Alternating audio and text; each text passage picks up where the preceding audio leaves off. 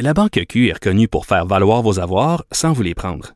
Mais quand vous pensez à votre premier compte bancaire, tu sais, dans le temps à l'école, vous faisiez vos dépôts avec vos scènes dans la petite enveloppe. Hmm, C'était bien beau. Mais avec le temps, à ce compte-là vous a coûté des milliers de dollars en frais, puis vous ne faites pas une scène d'intérêt. Avec la Banque Q, vous obtenez des intérêts élevés et aucun frais sur vos services bancaires courants. Autrement dit, ça fait pas mal plus de scènes dans votre enveloppe, ça. Banque Q. Faites valoir vos avoirs.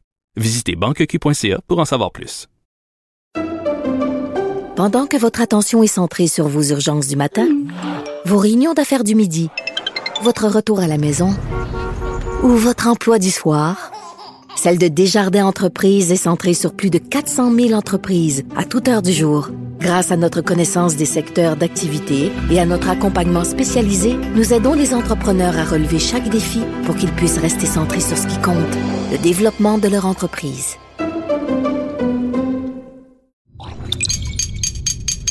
Cube Radio. Il met la table pour vous permettre de goûter au meilleur de la nouvelle. Danny. Danny Saint-Pierre. Juste assez d'audace, juste assez rebelle, il apprête l'actualité comme un chef. Danny Saint-Pierre, Cube Radio. Jeudi 5 août, bonjour à tous, bonjour Carl Marchand. Bonjour Danny Saint-Pierre. Écoute, ça commence euh, fort. On a euh, des détails. euh, Une fusillade qui est survenue à Longueuil. On parle d'un mort au moins. Euh, bon, alors on vous donnera plus de détails au courant de l'émission, mais tout de même une autre fusillade qui survient dans le Grand Montréal. Tout à fait. Des groupes rivaux euh, se lancent et se menacent sur le web. Ça, c'est euh, pas encourageant du tout. Évidemment, c'est en lien avec euh, cette fusillade qui est arrivée lundi dans le secteur de Rivière-des-Prairies à Montréal. Et on sait qu'il y avait un des protagonistes qui est, euh, qui est décédé, Jerry Wheeler Jean-Baptiste Macazo, son nom de rappeur. Ben, il y a eu des, il y a des représailles. Bref, il était très présent sur le web, évidemment, sur les réseaux sociaux. Et là, il y a des gens qui disent, on va venger ta mort. Il y aura des représailles. Il y a d'autres gens qui se, vantent, qui se vantent de l'avoir passé aussi. Exactement. Donc, euh, hmm. ça se transporte sur les réseaux sociaux et euh, ce conflit donc entre les Profit Boys de Rivière-des-Prairies et le groupe de Zone 43 dans euh, Montréal-Nord. Et selon André Gélina, qui est retraité de la police de Montréal, c'est pas bon signe. Euh, ça n'augure pas bien. De la provocation, ça va se transporter dans la rue, ça va passer des mots en- aux actions selon lui. On sait qu'il y a eu un autre point de presse, création d'une escouade mixte SPVM euh, puis euh, Sûreté du Québec là, pour s'attaquer à cette question des armes à feu, de la violence des armes à feu, mais euh, ouais. Ça risque de brasser, mais enfin, si la présence policière est là, puis on les voit sortir, ben, probablement qu'il va y avoir une rafle qui va enlever certains soldats de la rue rendus là. Oui, mais je me demande, c'est ça parce que bon, là, c'est Erika Aubin du journal qui, qui nous euh, relate ces- ces- cette guerre de mots entre les gangs, tu sais, mais comment on peut scruter ça? Est-ce qu'il y a de la cueillette d'informations? Est-ce qu'il y a de l'enquête à faire directement sur Instagram puis sur ces réseaux-là pour tu sais, être à l'écoute de ces. euh, puis je me dis, euh, Ben, quand on dit on va venger ta mort, tu sais, c'est pas une menace de mort directe à l'endroit de quelqu'un, je comprends bien, mais tu sais. y Ouais, puis à, voir la violence des mots qu'on emploie au quotidien entre nous sur les médias sociaux, est-ce qu'un truc comme ça, c'est vraiment surprenant? C'est vrai, quand tu y penses, c'est vrai, j'avais pas, euh, j'avais pas pensé à ça, mais c'est vrai que les. On le contextualise, là, mais dans la vraie vie, là, quand euh, on a des animatrices là, qui se font envoyer des trucs, qui se font faire, qui vont se faire violer, puis des trucs comme ça, euh, tiens, on va venger ta mort, OK. On Ah peut ouais. pas se surprendre. C'est vrai, écoute, on peut pas se surprendre de ce type de discours-là. C'est pas très différent de, de, de tu sais, euh, ah, je suis vacciné. Ouais, ça peut partir en couille euh, de la même façon. C'est vrai, quand Puis, vu de même. euh, on, on donne des noms à des gangs qui sont des petites gangs dans un petit secteur qui se sont adonnés à faire quelque chose d'énorme. Quel est l'impact réel dans la rue? Combien sont-ils? Est-ce Ouais. qu'ils sont recensés? Est-ce que la police est capable de savoir qui fait quoi là-dedans? Est-ce qu'ils ont mis assez d'attention? Parce que, tu sais, on essaie toujours de pogner le gros poisson, puis souvent ça passe par les petits, mais ça, c'est des petits poissons, là, Des petits poissons avec des, avec des avec fusils. des gros fusils. Avec des fusils. Puis, évidemment. Est-ce que l'attention le- nécessaire a été mise à, à- à savoir chacune des petites gangs de secteurs, de petites rues? Euh, parce que c'est probablement ça, les chiens. On va en parler avec Maria Mourani dans, à 7h15. Mais moi, je suis très curieux de ça. Puis autre chose, euh, j'imagine qu'il y a un sentiment d'appartenance. Là, tu, tu fais partie Ben du oui. groupe, puis là, bon, mais c'est, c'est, c'est nous contre eux, c'est, c'est fédérateur. euh, fait que, en tout cas, c'est, c'est pas. Tu sais, des fois dans la vie, on se dit, euh, je suis heureux de pas être dans, dans une chaise, là. Puis euh, tu parles souvent de sac de nœuds. Là. Ouais. Euh, J'ai jamais été très bon avec les nœuds. Puis ces nœuds-là à défaire, là, ils sont, euh, sont solides. Là. Oui, ils sont solides. Puis tout le monde arrive avec sa petite solution, la répression, l'implication sociale. Tu sais, c'est homéopathique à un moment donné aussi. Là, puis c'est des mots pour des mots. Concrètement, qu'est-ce que ça va donner? Tu vois, il y a encore eu du gun qui s'est joué à Longueuil ce matin. Troisième événement dans le Grand Montréal. Euh, on est au début du mois d'août. Ben, J'ai On, l'impression... on pourra pas éviter cette question-là longtemps. La question que je te pose, ça se peut-tu que personne ne sache quoi faire? C'est sûr que personne ne sait quoi faire. On l'a jamais vu aussi intense. Surtout pas de cette façon-là. Surtout pas avec des aussi petits joueurs. Il y a des guns qui se ramassent Mm. à l'entrée de gamme. Là.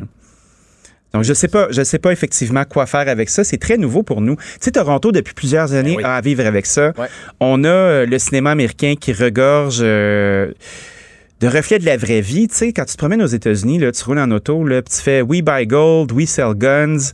Euh, c'est des pawn shops où tu peux euh, être capable de t'acheter à peu près n'importe quoi. Puis c'est les, les armes sont dans la rue, puis ton, ton sentiment comme citoyen, c'est que la plupart du temps, tu es armé toi aussi. Puis là, il y a une espèce de d'équilibre, tu sais, c'est comme un peu le Far West. Moi, c'est pas un endroit où j'aimerais Ah, vivre. absolument pas, absolument pas. Puis, tu sais, hier, euh, on discutait du contexte social puis de- du fait que il y a de l'exclusion qui peut mener à ce genre de criminalité-là. Puis, tu sais, l'égalité des chances qui n'existe pas vraiment pour tout le monde. On t'aies la bonne chance. Ben, sais, c'est- juste, euh, c'est pas une question. C'est pas, euh, c'est pas de dire que euh, ce sont les privilégiés qui sont responsables de ces actes de violence-là. C'est pas Mais ça. Tu sais, ce sont des là. gens qui ont choisi un milieu de vie, euh, un mode de vie criminalisé aussi. là. Oui, oui, t'es responsable de ça, là. Il faut pas, il faut pas généraliser euh, qu'une communauté en, en entier doit porter l'odieux de certains euh, de ses membres qui font des choix plus extrêmes. Tu sais, Ouais. on, on voit souvent aussi les, l'espèce d'amalgame qu'on fait avec euh, avec l'islam. Tu sais, Ouais. Puis tu fais pour trois quatre euh, hurluberlus, l'ensemble d'une communauté qui est paisible, intégrée et qui a envie de vivre avec Ben nous, oui. ben se retrouve à, à- à porter ce mot de chapeau-là puis d'avoir justifié euh, des actes qui sont répréhensibles. Ce sont des factions qui s'affrontent, des petits groupuscules qui représentent pas la communauté noire puis cari- afro-caribéenne, puis qui Puis de Rivière-des-Prairies. puis Rivière-des-Prairies, tu sais. Rivière-des-Prairies, c'est pas mal plus italien que d'autres choses aussi, là. Puis tu sais, c'est un secteur qui habituellement, à cet est de l'île-là, euh, il est paisible, il est résidentiel, il y a des Ouais. familles qui sont là. Puis là, est-ce qu'on monte ça en épingle, nous? Est-ce que est-ce que c'est l'été puis euh, on est rendu au, au fond du tiroir? Je pense pas.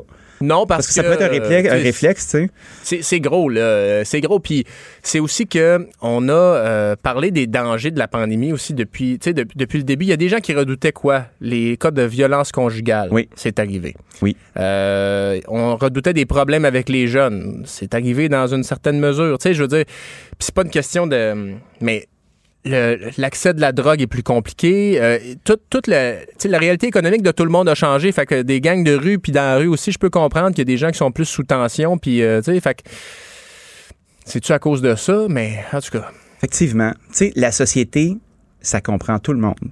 Même les choses qu'on veut pas voir. même ceux que... Ouais, ouais. Puis Ouais. là, cette attention, elle est virée dans ces quartiers-là parce qu'il commence à avoir des actes qu'on n'a jamais vus ici. Ouais. Puis cette intensité-là, elle se traduit par du monde qui sont à l'entrée de la chaîne d'habitude puis qu'on voit pas parce que c'est on n'est pas concerné. Puis là, ça commence à se tirer dessus. Mais enfin, j'ai mon inquiétude. Montréal commence à, à faire parler d'elle à l'extérieur de ses murs, euh, dans des médias qui sont internationaux pour dire qu'il y a une flambée de violence. Ça, c'est pas bon pour le tourisme. C'est pas bon pour l'argent frais qui rentre dans la ville. Est-ce que est-ce qu'on commence à parler à nos poches? Tu sais, est-ce que euh, par la bande, ces événements vont forcer notre, notre ville, notre province à mieux intégrer ces gens puis à vraiment faire de la prévention. Parce que sur la rue, les organismes communautaires, là, ça vit avec des miettes. Euh, c'est Oui. beaucoup plus facile de donner de l'argent à, à- à des enfants malades euh, qu'à des enfants qui ont faim dans la rue, tu sais. Ah, puis, puis euh, ou, je veux dire, là, je dis pas des criminels, mais tu sais, c'est sûr que tu veux tout le temps aider ceux qui sont plus faciles à aider. Tu veux tout le temps aider ceux qui te ressemblent aussi. Ouais. Ça, Ben c'est plate à dire, là. Ouais. Les gens, là, quand tu fais des levées de fonds, euh, tu sais qu'il est dans la salle. Quand tu fais des, le- tu sais, pour faire beaucoup d'événements caritatifs, c'est toujours la même page de monde, des notables, du monde qui font de la business ensemble, qui sont là, puis qui payent le gros billet, puis c'est un, c'est un pissing contest aussi. Il y a un encan silencieux qui l'a gagné. Ah, ben c'est encore Jerry qui a ramassé le Riopel à 10 000, tu sais. Puis là, cet, argent-là s'en va à, à l'organigramme de l'organisation, là, pour payer tout le monde. Puis là, tu te rends compte qu'il reste 10% qui se retrouvent dans la vraie cause, tu sais. Est-ce qu'on donne pour Mais vrai? tout le monde a eu un beau cocktail, par contre. Ah oui, puis tout le monde a fait de la belle business. Là, nuit pas ta business en disant ça. là. Moi, moi euh, je- je- cet été, ce micro, il me sert à faire tomber le quatrième mur pour un paquet d'affaires que je vois comme citoyen puis comme entrepreneur. Parce que on va pas se le cacher, là, tu sais. L'entrepreneuriat veut pas, quand tu fais des bons coups, euh, tu veux que ça te serve aussi. Ouais. Il y a un truc qui s'appelle du marketing caritatif, là. À chaque fois que vous voyez une levée de fonds, là, c'est pas juste pour lever des fonds, c'est pour attirer l'attention. Ah oui, c'est sûr. Puis c'est pernicieux, puis ça part d'un bon geste, mais la plupart du temps, c'est un hustle. C'est drôle, hein, parce qu'on critique les gens qui font des bons coups sur les réseaux sociaux, qui vont aider des sans-abri puis qui se filment. Ouais. Mais c'est pas si différent à ça. Sauf que ça, c'était euh, c'était plus, euh, plus chic, tu sais. Mais c'est vrai que c'est un peu le même genre de voyeurisme de pauvreté ou de, de misère, tu sais. En tout cas. Ben, tu sais, notre, notre code de citoyen doit être évalué. Je veux pas. On, on est sur des vieux acquis depuis longtemps. Le monde est en train de nous changer d'en face. Puis il faut faire quelque chose.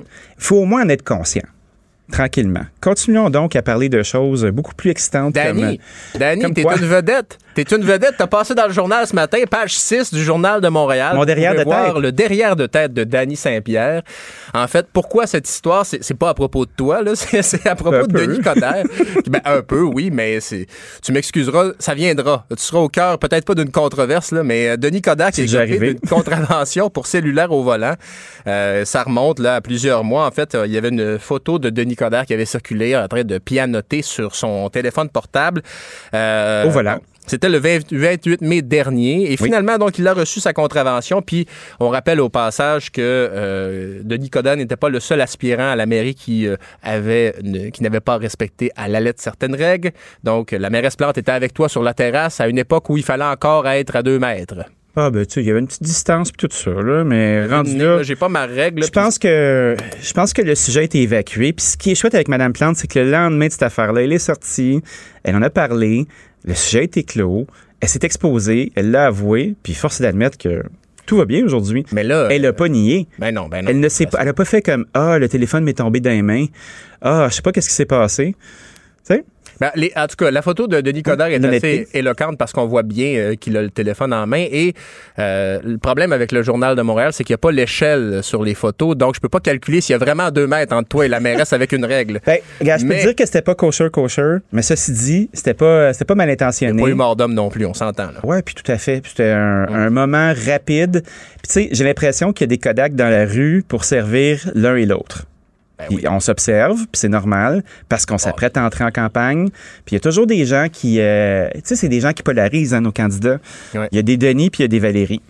Puis euh, c'est facile, prendre ton téléphone à la poche, mettre quelque chose sur Twitter, puis après ça, un journaliste va récupérer ça. Oui, ben oui. Puis là, euh, c'est de la moulée, ça aussi, là. Ça remplit le fil. Et les images, euh, bon, dans ce cas-là, évidemment, on peut pas calculer le 2 mètres. Tu te dis, bon, c'est à, à l'extérieur, c'est moins, dramatique, mais c'est comme cette photo, là, quand euh, Carey Price et Vasilevski euh, du Lightning se sont rencontrés, il y avait un contre-plongée et Vasilevski avait de l'air d'avoir un équipement immense, alors que c'était simplement un angle trompeur aussi. Fait que, tu sais, c'est ça, le... Il y a une limite aussi à, la, à ce que la photo dit. L'angle peut tromper les choses. Là, dans ce cas-là, bon, ben, c'était aussi pour montrer que tous les candidats n'étaient pas, euh, n'étaient pas, avaient leurs petites écartades, évidemment. Mais Ouais, euh, tu sais, c'était quand même la première soirée des terrasses. Ben ouais. ça. Puis je minimise pas, mais c'était un peu la, la folie dans la ville. Puis faut arrêter d'être hypocrite aussi à un moment donné. Quand tu regardes ce qui se passe dans les maisons, là, c'est beaucoup moins pire. Et mon Dieu. De voir des gens sur des terrasses à l'air libre. Fait que, gars, sujet Puis, euh, clos. oui, puis euh, on va reparler un peu plus tard aussi, là, le, le, le festival de Gaulois en Beauce. Là, euh, ils, ben ont oui. une, ils ont une ordonnance pour faire respecter les normes sanitaires. Alors, euh, on en reparlera un peu plus tard aux nouvelles, mais... euh, Combien d'effectifs ça va coûter? oh mon Combien ça coûte? Le Oh bill s'en va où? Je ne Hein? sais pas, Danny. Merci, Carl. Reconnu pour ses talents culinaires, il cuisine les acteurs de l'actualité. Danny Saint-Pierre. Suite- euh, à la suite des événements euh, qui se sont passés, les, tristes événements qui se sont passés à Rivière-des-Prairies, la création d'une nouvelle escouade pour la lutte à la violence et pour contrer les armes à feu. On en discute ce matin avec Maria Mourani, qui est criminologue et auteur du livre La face cachée des gangs de rue. Bonjour, Madame Mourani. Bonjour. Je suis ravi de vous avoir euh, au bout du fil ce matin parce que depuis quelques jours, euh, les discussions fusent. On en va, on, y va avec nos, euh, nos commentaires de gérants d'estrade. Mais j'avais très, très hâte de discuter avec vous parce que c'est un problème qui est beaucoup plus profond, à mon avis, que tout simplement des jeunes qui se tirent dessus. Là. Donc, j'aurais aimé ça avoir un peu plus de recul avec vous pour pouvoir en discuter. Merci d'être avec nous. Ça fait plaisir. Alors, que, que croyez-vous euh, qui est la bonne façon d'aborder une situation qui est comme celle-ci? Parce que les gangs de rue sont là depuis toujours. Elles ont des mhm. donneurs d'ouvrages depuis toujours. Euh, il y a des gestions de secteur, il y a des paliers, il y a une hiérarchie. Euh, pourquoi en sommes-nous maintenant à avoir de plus en plus d'événements où il y a des armes à feu? Ben écoutez, c'est un tout. Hein. D'une part, bon quand il y a des fusillades comme ça, on le sait très bien, c'est parce qu'il y a des conflits à l'intérieur des gangs, soit entre des gangs, euh, disons, de ce que moi j'appelle de, de grandes familles différentes, là, qu'on les connaît très bien, ou carrément euh, des gangs euh, à l'intérieur même d'un même groupe de gangs, donc des conflits personnels, ça peut être des conflits de territoire, des luttes de pouvoir, etc. Donc c'est sûr que quand on a des conflits, on a des fusillades, c'est pas nouveau, ça date pas d'hier. Là, ce qu'on voit, c'est peut-être euh, un petit peu différent parce qu'on a comme une intensité euh, et aussi une prolongation parce qu'il faut savoir que ces fusillades-là, ils datent pas juste de cet été. Hein. Moi, j'ai constaté que ça a commencé quand même depuis l'automne 2020. Oui. Donc, euh, c'est une chicane qui quand même euh, perdure, comme on dit. Quel était le premier événement, euh, si on peut, on peut le placer de façon chronologique, là? la première victime de, de la fusillade qui a commencé l'escalade, c'était qui et c'était pourquoi? Ben, écoutez, on a, on a eu des fusillades qui ont commencé à l'automne 2020. Ça concernait plutôt euh, le quartier, bon, toujours le même, Saint-Michel, non, pardon, plus vers, vers l'est comme Montréal-Nord, Rivière des Prairies et euh, Saint-Léonard. Ensuite, on a vu quelques répliques dans Saint-Michel, Parc Extension. Parfois, ça se prolonge un petit peu vers le centre-ville. Ensuite de ça, il y a eu comme une accélération encore qui était davantage d'intensité dans encore Saint-Michel, Montréal-Nord, Saint-Léonard, Rivière des Prairies. Donc, tout ça pour dire qu'on on constate que vraiment, il y a un conflit à l'intérieur même des rouges. Bon, là, on voit euh, certains clics, on nomme certaines clics là. Euh, euh, hier et aujourd'hui, relativement à Rivière des Prairies, comme on parle des Profit Boys, on parle des 43, donc vraiment des Bloods. Les deux, les deux factions, les deux, c'est deux, deux gangs de Bloods? Ouais, ouais, c'est deux, deux, comme je vous dis, c'est une, c'est, c'est un conflit à l'intérieur même d'une même famille de gangs. Donc, c'est les oui. qui s'entretuent actuellement. Et euh, il y a quelques répliques chez les Crips. Euh, on en a, bon, il y a quelques jours de ça, on en a vu une dans Saint-Michel. Donc, mais il n'y en a pas tant que ça chez les Crips. Donc, ça veut dire que le, le conflit, il est beaucoup plus à l'intérieur des Bloods.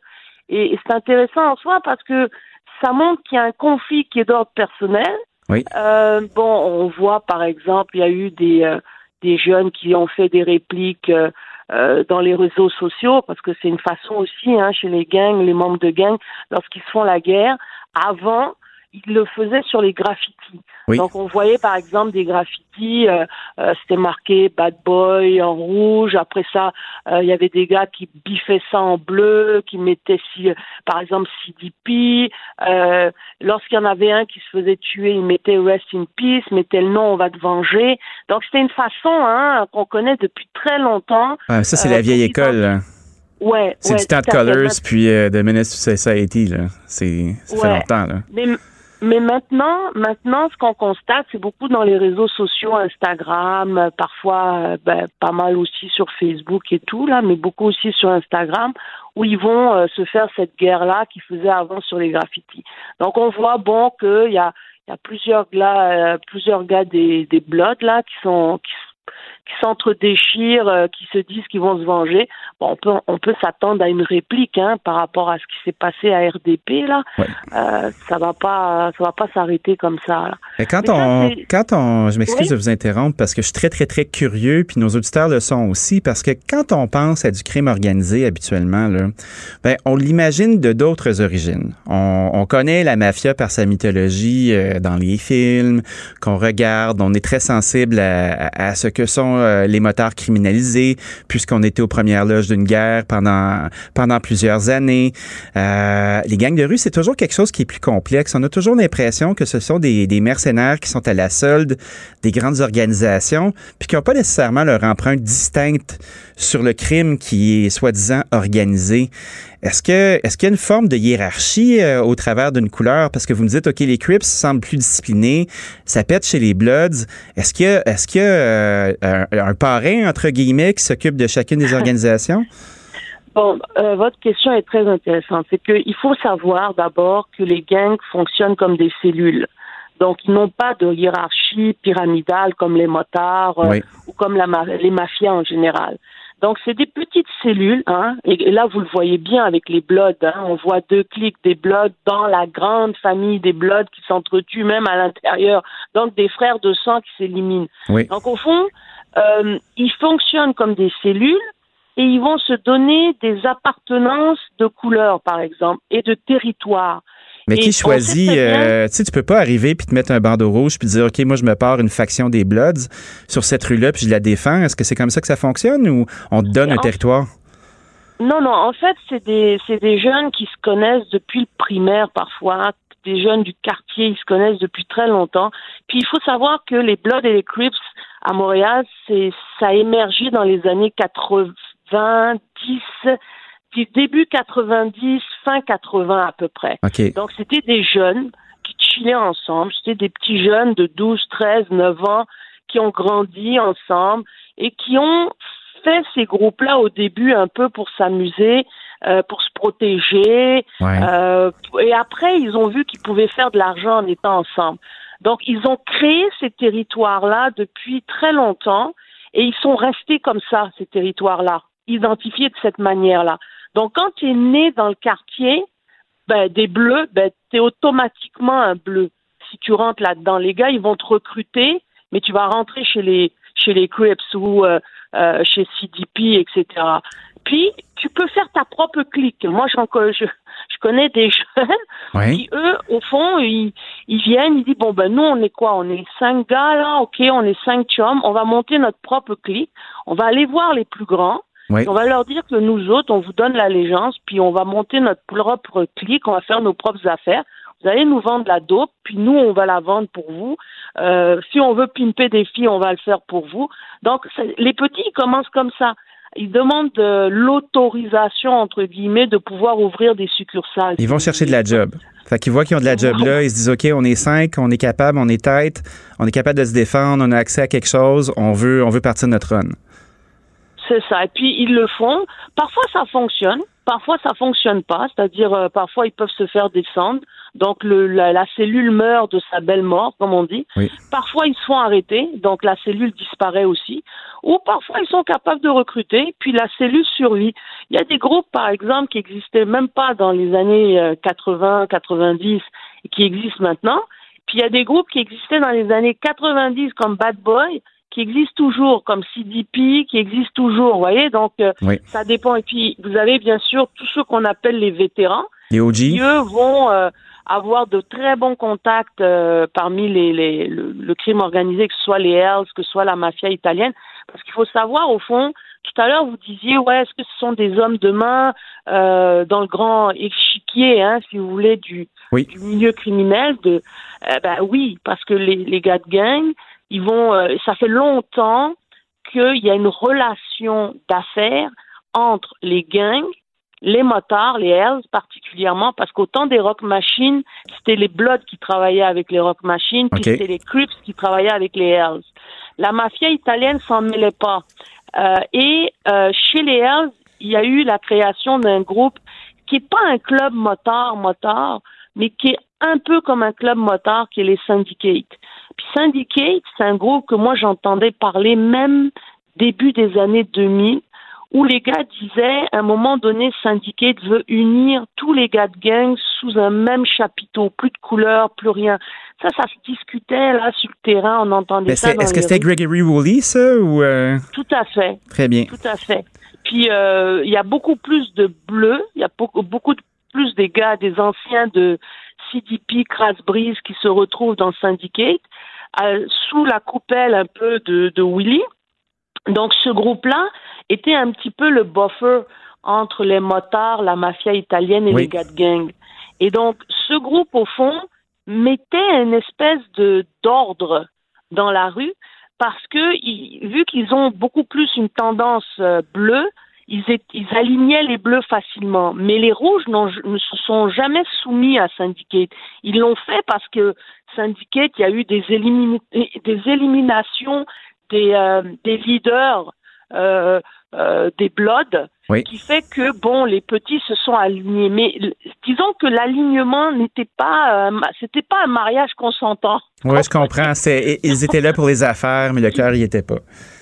C'est ça. Et donc, au fond, moi, quand je vois comme ça les, les blocs qui se tirent dessus, puis que ça déborde parfois chez des Crips, parce qu'il y a des représailles aussi d'autres genres de conflits, je me dis, qu'est-ce que Syndicate fout sur le terrain? Pourquoi, pourquoi ils arrêtent, ils n'arrivent pas à les, à les, à les maintenir comme ils l'ont fait quand même pendant des années? Donc, bon, d'autant plus que certains leaders euh, de, de Syndicate sont sortis de prison. On peut pas dire qu'ils sont encore en prison. Donc, moi, ce que je pense, au fond, c'est que les, les Bloods sont dans la rébellion la plus totale. Ils s'en contrefichent. Déjà, à la base, ils s'en foutent. Mais là, c'est encore pire qu'avant. C'est un, euh, un, geste de défiance. Oui, oui. Et, et, vous voyez, ça ça pète pas beaucoup chez les Bleus c'est davantage chez les rouges. Donc encore là, les bleus, eux, ils, ils travaillent toujours avec les motards parce qu'au fond, les Hells, ça a toujours été des anciennes relations des, des Crips, là, des bleus. Oui, on, on comprend bien euh, l'échiquier, euh, Madame Mourani. Merci, c'était passionnant de pouvoir euh, comprendre un peu la politique derrière ce jeu extrêmement violent. C'est clair qu'on va vous reparler très bientôt si on sent que l'escalade se poursuit pour qu'on puisse aller essayer de trouver des réponses à ce fonctionnement. Je vous souhaite une excellente journée. Merci pour notre entretien. Avec grand plaisir. Au, revoir. Bonne journée. C'était Maria Mourani, qui est criminologue et auteur du livre La face cachée des gangs de rue. La Banque Q est reconnue pour faire valoir vos avoirs sans vous les prendre. Mais quand vous pensez à votre premier compte bancaire, tu sais, dans le temps à l'école, vous faisiez vos dépôts avec vos scènes dans la petite enveloppe. Hmm, c'était bien beau. Mais avec le temps, ce vieux compte-là vous a coûté des milliers de dollars en frais, puis vous ne faites pas une scène d'intérêt. Avec la Banque Q, vous obtenez des intérêts élevés et aucun frais sur vos services bancaires courants. Autrement dit, ça fait pas mal plus de scènes dans votre enveloppe, ça. Banque Q. Faites valoir vos avoirs. Visitez banqueq.ca pour en savoir plus. Pendant que votre attention est centrée sur vos urgences du matin, vos réunions d'affaires du midi, votre retour à la maison ou votre emploi du soir, celle de Desjardins Entreprises est centrée sur plus de 400 000 entreprises à toute heure du jour. Grâce à notre connaissance des secteurs d'activité et à notre accompagnement spécialisé, nous aidons les entrepreneurs à relever chaque défi pour qu'ils puissent rester centrés sur ce qui compte, le développement de leur entreprise.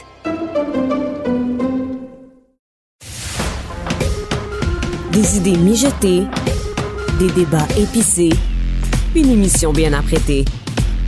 Danny Saint-Pierre. Cube Radio. Cube Radio. En direct à LCN. Ici Yves Poirier, vous regardez LCN.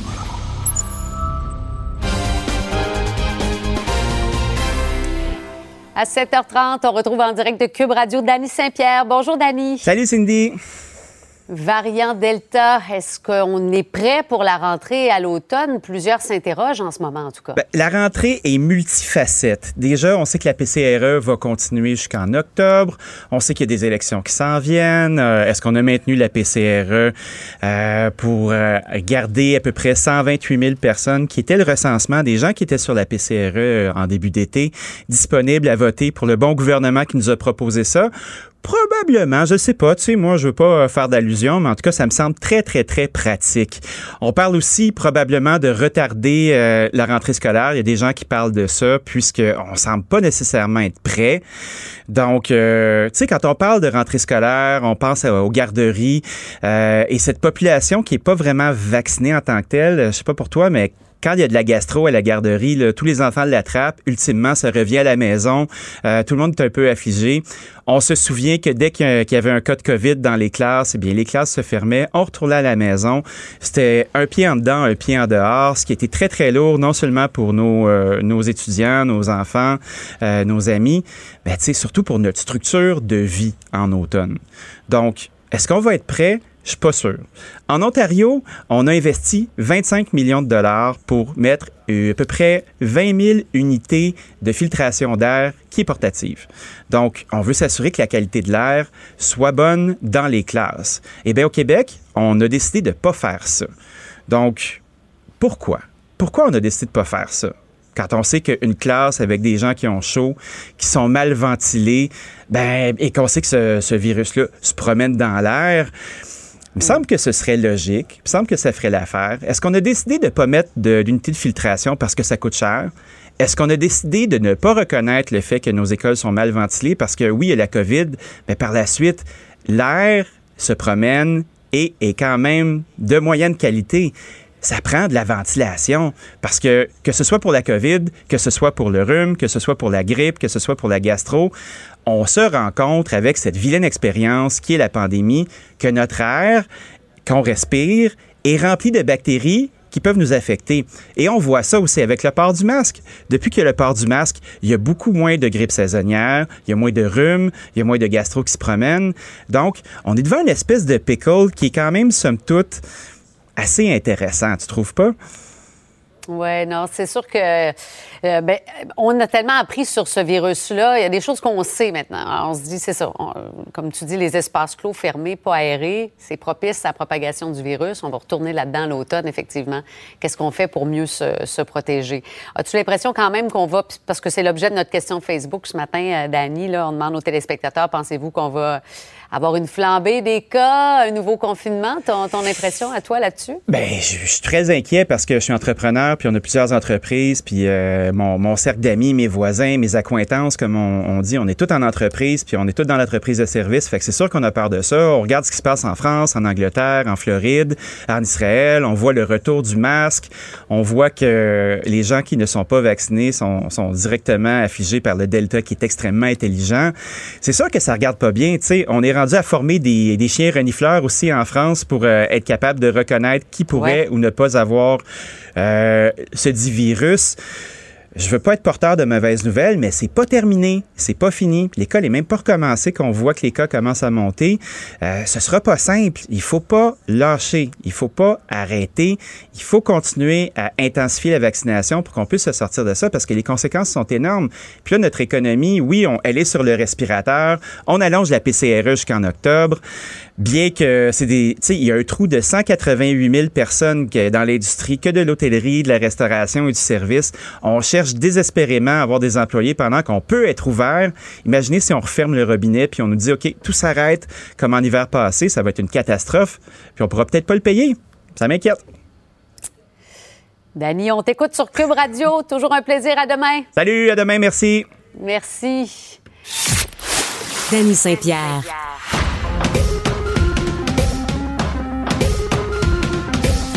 Des commentaires al dente, faciles à digérer. Danny Saint-Pierre façonne l'actualité aussi bien que la cuisine. Cube Radio.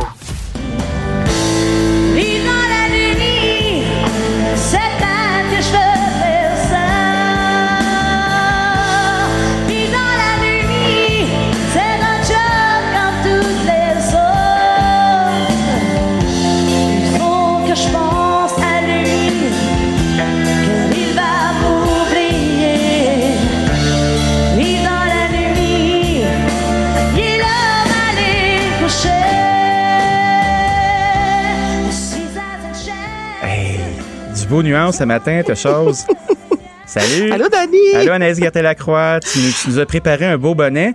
C'est le fun. Écoute, euh, Vive dans la nuit, cette chanson-là qui est parue il y a 37 ans de ça, fera officiellement le 10 août d'année son entrée au Panthéon des auteurs et compositeurs canadiens. Euh, cette chanson-là, quand même, le 45 tours, là, c'est vendu à plus de 86 000 exemplaires. Tu sais, la formation Nuance, là, Oui. c'est sûr que s'il y en a des plus jeunes qui écoutent, font, mais qu'est-ce que c'est ça? Ou ils ont entendu ça dans un karaoké. Mais, tu sais, dans les années 80, là, euh, à la 10 notamment, ça a été la découverte de l'année, le 45 tours le plus vendu, le groupe francophone de l'année, la formation qui avait été en deux reprises, euh, deux reprises en, en nomination au Juno. Donc là, après tant d'années, après tant de, de fois qu'on a pu chanter cette chanson. La, la chanteuse s'appelait Sandra, hein, je pense? La chanteuse s'appelait Sandra Dorion. Sandra qui euh, est maintenant rendue enseignante, qui a quand même essayé. En deux, oui, puis en 2011, elle a essayé euh, de, de, de revenir en fait avec le disque Sandra tel quel. Ça n'a pas vraiment fonctionné. Euh, toute la formation, mis à part. hein? Ben c'est pas évident, c'est ça exactement. Puis la formation rapidement est devenue la, ri, euh, la risée, là, tu sais vraiment au niveau du français entre autres. Et euh, lorsque Sandra a appris justement, ben parce que Sandra entre autres, c'est un groupe de l'Outaouais le français, la langue, l'anglais plutôt est la langue première de Sandra. Et Ah. elle explique, euh, elle a expliqué en fait, là, oui, qu'elle était très heureuse, évidemment, que cette chanson-là entre de la- dans le Panthéon. Et la formation avait eu un hit, on les a envoyés, puis on sait ce que c'était surtout à l'époque. Là, tu fais une chanson, go, go, go, sans moi un autre, sans moi un autre. Donc, la formation est allée en studio pour pondre Vive dans la nuit. Et tu sais, tantôt, là, je lisais les paroles, c'est sûr qu'on dit pas grand-chose, tu comprends? Et à l'époque même, il y a une certaine Nathalie Petrovski qui avait rentré dans le groupe disant que leur français... sérieuse? Pas Nathalie Ouais, Petrovski? Le dis. Était disant que leur français était Non. misérable, était Non. médiocre. Et là, elle, c'est ça, c'est, elle a pris euh, la, la parole, là, disant, expliquant un peu à l'époque, oui, effectivement, c'est pas ma langue première, c'est pas ma langue maternelle, donc on est conscient euh, qu'il y a eu peut-être quelques failles dans la syntaxe de nos phrases, dans la façon Mais euh, de s'exprimer. Ben oui. Tout ça, écoute, il y en a eu, là. Je veux dire, ça, tu sais, ça avait vraiment fait jaser rapidement. Puis là, je, je- au niveau, tu sais, les, les- coupes de cheveux, tu sais, tout y était. As-tu Donc, vu, le- euh, tu sais, euh, il y a beaucoup de normes de santé et de sécurité au travail, hein, dans la vie. Oui. Le spray net, là, ça brûle, c'est une espèce de temps, hein. Ben, pourquoi tu penses qu'on met du shampoing sec maintenant, mon Danny? Ben, je sais pas. Écoute. Mais c'est euh, pour ça. Aïe, aïe, aïe. Hey, ça brûle, cette affaire-là. T'imagines, là, euh, une- un botch de cigarette égaré, là, puis boum, Sandra se ramasse avec la tête en feu, là. Ah, puis il n'y a pas juste Sandra, il y, a, ben, il y a autant des hommes que des femmes hein, qui ont eu des coiffes. Là, je veux dire, une bouteille de spray net par soir, ça, c'était sûr et certain lors d'un concert. Hey, c'est croustillant pour ça, hein. Il faut que tu prennes ta douche avant de te coucher, sinon tu te réveilles avec des pellicules, c'est officiel, là. pique, c'est sûr et certain. Oh là là. Donc, euh, pour ceux qui Oh aiment là l'émission. Bonsoir, oh là là, ceux qui aiment l'émission Bonsoir, Bonsoir, euh, Sandra Dorion y sera avec Fanny Bloom, entre autres, et Patty Galland pour Ah! interpréter Vivre dans la nuit la semaine prochaine. Aïe, aïe, aïe, c'est chouette. En tout cas, moi, Aïe, cette chanson-là, cette chanson-là, elle me fait toujours sourire. Puis elle me rappelle une certaine époque. Tu sais, c'est presque pavlovien, la musique. Hein? Tu te rappelles de ce qui jouait dans dans le tape cassette à la maison, puis euh, en faisant des tours d'auto qui sentent la cigarette, tu sais, puis tu fais vivre de la nuit là. Moi là, j'ai comme une espèce de gros kit de, effectivement de spray net, d'odeur de top, de fenêtre de char montée, puis Ben faire oui, de la puis en route là. entrevue, elle disait que c'était une chanson vraiment qui... Une grosse partie de la population se retrouvait, tu sais, du monde qui travaille la nuit, là, il y en a en titi, comprends? Et là, là Ben ça oui. devenait un peu comme l'hymne à ces gens-là qui, euh, alors que tout le monde dort, ben toi, tu travailles, tu sais. Puis après ça, dans les karaokés, ça et tous les cris, les SOS, là, je peux te garantir qu'encore à ce jour, c'est demandé. Je déteste les karaokés. Moi, faut que j'aille faire, j'aille un petit verre dans le nez pour monter sur scène. Et je, mettons une fois par année, là, puis je suis correct. Mais à toutes les fois dans ma vie que je suis allée au karaoké, tous les cris, les SOS et vivre dans la nuit, là, écoute, ça, te- ça chante là avec le poing là, serré là, et l'émotion. C'est vraiment, tu sais, ça fait encore partie de notre paysage cette chanson-là. Ah, puis on pense aux tenanciers de karaoké en ce moment qui Eh. peuvent pas ouvrir. Là. Il y a un paquet de gens là, qui ont hâte de reprendre le micro puis d'aller qui euh, ont hâte de vivre dans la nuit. là. C'est un jeu de mots plates, là, mais Ah, c'est ça se- quand même. Là, se désinhiber là, puis se trimousser au son euh, des, des bonnes tunes de Whitney Houston, puis d'avoir du gros fun. Enfin, on pense à eux. La famille de discussion avec mes parents voyage loin. Hey, voyage tellement loin. NBC Universal, donc cette, euh, cette émission en fait qui connaît un immense succès au Québec, c'est François Morancy qui, lui, il y a environ 7-8 ans de ça, a commencé à faire des statuts Facebook sur ses conversations avec ses parents. Et là, les gens aimaient ce qu'il écrivait. Euh, il y a un livre qui est sorti en 2017 qui a vraiment connu un franc succès. Là, il y a déjà eu trois saisons de discussion avec mes parents et ça a commencé correct. Je te dirais avec exemple un euh, 700 000 de codes d'écoute. Et là, chaque saison, on va en chercher plus. La troisième saison a battu des records au niveau de la case horaire où l'émission se retrouvait. C'est une émission millionnaire avec plus de 1 million 100 000 euh, téléspectateurs. Et là, cette émission-là a été vendue euh, notamment en Amérique latine, en Allemagne, en Belgique, euh, ouais, Moyen-Orient, en Asie. Je veux dire, c'est incroyable là, ce qui se passe avec discussion avec mes parents. Et c'est ça, François Morancy disait, c'est particulier parce que moi, quand j'écrivais ça, jamais au grand jamais, je, m'attendais à ça. Et Guillaume L'Espérance, qui est un producteur extraordinaire au Québec, qui est le producteur, entre autres, de Tout le monde en parle, disait que lui n'était pas surpris de ça parce qu'au même titre que les relations euh, amoureuses, tu sais, dans des shows d'humour, là, tout le monde en parle, ça marche encore. Des relations père-fille, père-fils, mère-fille, les parents ensemble. Tu sais, c'est universel. C'est incroyable comment ça fonctionne. C'est un sujet qui ne s'épuise pas. Ah non, c'est sûr. Puis Guillaume Espérance, là, c'est tout qu'un producteur. Hein. Pour les gens, les gens qui connaissent pas l'arrière-scène, c'est un homme extrêmement rigoureux, qui a du flair. Euh, puis c'est quelqu'un qui a notre âge, là, puis qui dans la, dans la business depuis longtemps c'est une sommité, puis c'est un excellent leader. Fait que je pense que ce show-là est en de bonnes mains. Ben, il est en de bonnes mains, François Marancy, qui a une plume extraordinaire. Puis, tu sais, euh, dans la prochaine saison, il y a un épisode, entre autres, on revient en 1980, on parle du référendum, tu sais, puis il dit quelque chose de plus culturel, c'est qui appartient au Québec, le référendum des 80, tu sais. Puis là, il dit là, c'est ce qui est particulier, c'est que ça va être adapté. Exemple, en Allemagne, tu sais, eux autres, là, ils en ont rien à foutre de notre référendum de 1980. non, mais il y a d'autres enjeux, par exemple, qui peuvent se traduire. Ben, il y a des enjeux pour y a des tensions, certains, euh, on, recule à quelques, quelques soixantaines d'années. Il y a une Christie de belle chunk là, me dire.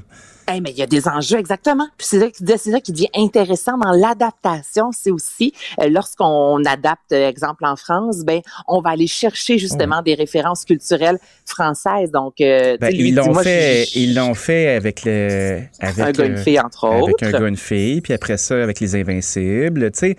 Euh, notre humour. Sarah, écoute, on en a eu des émissions là, qui voyagent extrêmement bien, mais c'est toujours intéressant de voir que ça part d'ici d'un humoriste qui fait mes parents sont bien drôles, des fois sont déconnectés, je vais mettre ça sur Facebook, puis finalement c'est vendu à l'échelle mondiale. Euh, euh, on va compléter avec euh, quelque chose qui ne me surprend pas. Rihanna est super riche. Super riche, la deuxième, imagine-toi, selon le magazine Forbes, deuxième femme la plus riche derrière Oprah, avec une fortune estimée à 1,7 milliard de dollars. Et je trouve ça tellement particulier de parler de tout ça. Elle, que sa marque Fenty, entre autres, de produits de beauté, c'était une des premières quand ça a été lancé en 2017, qui arrivait avec une gamme de 50 teintes de peau. Tu sais, là, en 2017, on revient, là, il y a 5-6 ans, là, déjà là, au niveau là, des cosmétiques, là, euh, tu sais, les plasters, là, avec euh, plus foncé, fait pas longtemps là, qu'on voit ça sur le marché. On s'entend, oui. avant, c'était blanc, blanc, blanc. Donc, Rihanna était une des premières.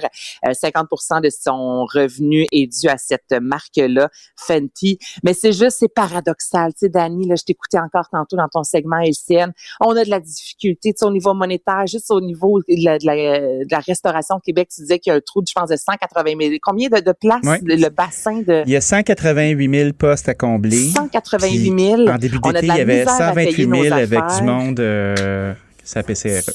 Hey, puis après ça, tu as d'autres artistes qui, oui, ont travaillé fort, mais se retrouvent avec dans leur petite poche 1,7 milliard de dollars. C'est, c'est, c'est, ça m'a toujours flabbergasté. C'est toujours venu un peu me chercher à manier de faire. Mais voyons donc, tu as autant d'argent. Ouais, mais c'est le flair des affaires, ça. c'est l'entourage que tu as. Tu sais, quand tu es un, quand es un artiste, là, tu es une marque. Puis ben après ça, ta marque, elle va se décliner de toutes sortes de façons. Il y a des gens qui vont se contenter de faire ce, qu'on leur demande, puis prendre la run pendant qu'elle passe. Puis il y a des gens qui vont utiliser la notoriété qui t'est offerte, parce que la lumière te tombe dessus, pour fabriquer autre chose. C'est tout à son honneur. Tu sais, il y a Jessica Biel aussi, je crois, qui s'est mis à faire des, euh, des trucs, euh, des produits pour enfants. Euh, tu sais, il y a beaucoup, beaucoup de gens qui ont des entrepreneurs dans leur entourage et puis qui se montrent des business qui vont survivre à leur carrière artistique c'est brillant. Ben oui, puis ça, écoute, le 50% de son revenu ben n'est même pas au niveau d'une chanteuse, puis on l'a connu, on s'entend Rihanna à la base, lorsqu'on pense à Rihanna, on pense à une chanteuse, on l'a vu comme actrice, et finalement, c'est vraiment les produits de beauté qui vont y assurer une méga retraite dans un méga beau château, mais c'est ça, je, voulais t'en parler parce qu'en même temps, c'est flyé de voir que, euh, on, en raison de la pandémie, c'est extrêmement difficile, les commerces ferment, on a besoin d'argent, puis ailleurs, t'en as d'autres qui ont un gros 1,7 milliard, milliards, milliards, Dani. Ah oui. Ouais, c'est injuste. C'est injuste. que Ben, je- c'est c'est- euh, c'est Mais elle a le tri de la vie. En même temps, on est là ensemble au bout du micro en train de papoter. Puis, euh, Exactement. pendant qu'il y a des gens qui pèlent du charbon dans des mines, tu sais. Fait que tu te dis, bon, raison. c'est- pas pire notre affaire. Anaïs, on va non, se retrouver bien. demain. Mais on se retrouve demain. Salut. C'est un rendez-vous. Ah Bye oui. bye. Bye. À demain. Salut. Reconnu pour ses talents culinaires, il cuisine les acteurs de l'actualité. Danny Saint-Pierre. Parlons sport avec Mathieu Boulet. Bonjour, Monsieur Boulet. Hey, bon matin, Danny. Salut. Comment ça se passe de ton bar? De quoi t'aimerais nous parler? Veux-tu nous parler de la belle Megan? Ben, euh, je peux parler de plein d'affaires. Euh, il se passe beaucoup de choses à Tokyo. Après deux journées un peu plus calmes, là, ça s'est activé aujourd'hui. Des médailles, euh, des, déceptions, des choses à surveiller. Euh, je vais commencer avec euh, avec avec l'athlétisme, avec avec une belle médaille d'or hier hier matin, après qu'on se soit qu'on soit quitté là. Oui, oui. Euh, 200 une belle médaille d'or de André de Grasse aux 200 mètres. Go. Euh, ah, C'était incroyable. Euh, première réussite canadienne depuis 1928. Temps de 1900 de 19 secondes 62 centièmes. Ça, là, c'était la, c'est la 15e médaille du Canada, mais c'était la deuxième seulement remportée par un homme. Euh, ça, ça, ça- ça- la tendance qui a été établie au début des Jeux est en train de se confirmer d'ici la fin des Jeux. Les Jeux finissent à la fin de la semaine. Donc, euh, on va avoir encore, je pense que les hommes ne pourront pas rattraper le retard. Ça, on, on en est de plus en plus conscient. Euh, ensuite de ça, puis qu'est-ce qui est le fun avec André Degrasse? Il succède à un certain Usain Bolt. Ben oui. Euh, puis hier, moi, j'ai écouté l'entrevue euh, d'après-course là, d'André Degrasse. Lui, là, c'était extraordinaire de voir comment il, il était ému de voir, de gagner ce 200 mètres-là, plus que s'il avait gagné le 100 mètres. Il dit, moi, je voulais gagner plus le 200 mètres que le 100 mètres. C'est quoi la donc, différence euh, dans la notoriété de la médaille? Je ne sais pas, mais je te dirais que les deux sont prestigieuses, mais il me semble qu'avec les commanditaires puis tout, ben, c'est avec plus le 100 mètres que tu fais des sous. OK. avec le 200 mètres. Mais André de Grasse, je pense, avec tout ce qui est le succès qu'il a eu à Rio, il a pu bâtir là-dessus, il a pu euh, euh, monnayer ça. Euh, là, ça va confirmer sa, ça va confirmer sa notoriété, ça, ça va confirmer ses commanditaires aussi. Euh, moi, je voyais des belles choses, puis en plus, là, il y a seulement 26 ans. Fait que dans trois ans à Paris, là, fort possible qu'on le voit aussi encore sur la piste. Donc, encore des possibilités de médailles, mais je peux te dire que la compétition est très féroce. Hier, il a gagné, là, mais ça a été une fin de course hallucinante. Où jusque là, euh, ça a joué du coude. Puis lui, dans le dernier 100 mètres, il a vraiment mangé ses compétiteurs. compétiteurs puis c'est, comme ça, ça a été aussi au, euh, au, au 100 mètres, où ce que il finit très fort ses courses, puis c'est là qu'il, se démarque. Donc, Une belle machine. oui, oui, oui, euh, il est incroyable. Euh, Ensuite de ça, on, on va parler, on va parler de, de, on va tomber à l'aviron. Oui. Au C1 200 mètres, Laurence Vincent Lapointe a gagné la médaille d'argent euh, derrière l'américaine Nevin Harrison. Ça, c'est Euh, un retour qui vient de loin. Là. Laurence euh, avait été euh, avait été accusée de dopage. Oui. Euh, puis c'était son conjoint qui qui consommait.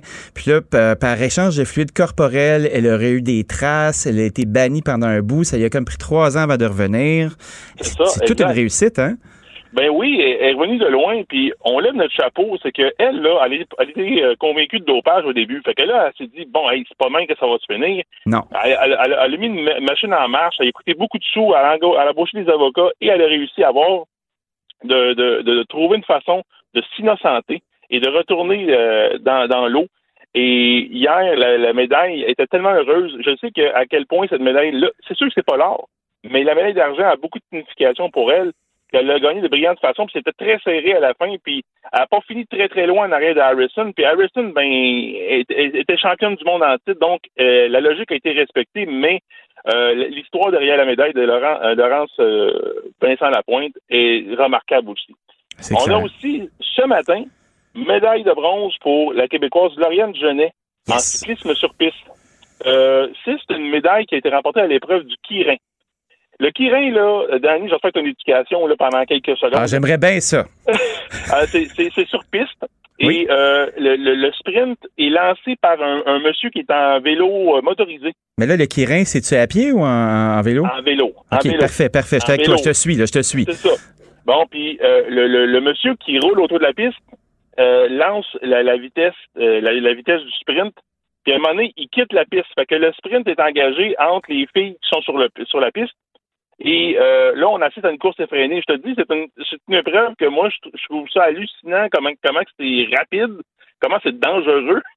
Puis, ben, notre Québécoise a gagné une médaille de bronze ce matin, puis euh, c'est extraordinaire. Parce que- Badass. ah Bravo. oui, oui, non, non, c'est ça, c'est, hey, vraiment une épreuve. Là, si t'as la chance d'aller voir ça euh, sur YouTube, là, c'est Ah, ben, assez spectaculaire. Puis on aimerait ça. Je te dis, c'est une, épreuve que t'aimerais peut-être voir euh, en présentiel euh, de, de live, si tu Ben, veux. euh, écoute, tu, tu- tu- j'aimerais ça que tu m'amènes. Comme on, on devrait se faire comme une espèce de, de- de- d'activité de body, là, puis que tu fasses mon Ouais. éducation du Kirin. Mathieu, moi, je vais être, je vais être ton wingman là-dessus, c'est officiel.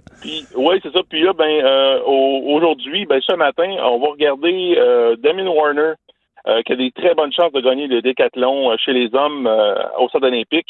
Et Pierce Lepage, son coéquipier canadien, a des très bonnes chances de monter sur le podium. Mais là, ça va se décider, ça va être plus serré que Damien Warner. Warner survole la compétition jusqu'à maintenant. Là, présentement, on est dans l'épreuve du euh, lancer du javelot. Et encore une fois, euh, Warner est tout seul sur la piste.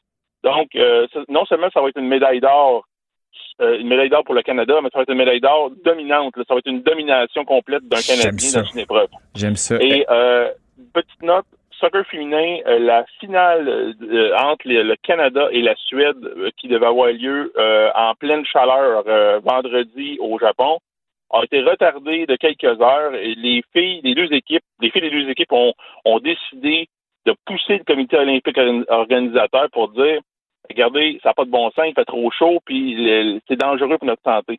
Fait que les filles ils ont réussi à faire ça et euh, la finale a lieu seulement à 8 heures demain soir, notre heure. Donc, euh, c'est une très belle, euh, c'est une très bonne idée parce qu'il y a beaucoup de- de- d'athlètes qui souffrent de la chaleur et de l'humidité euh, au Japon. En terminant, Danny, Oui. deux nouvelles, nouvelles rapides.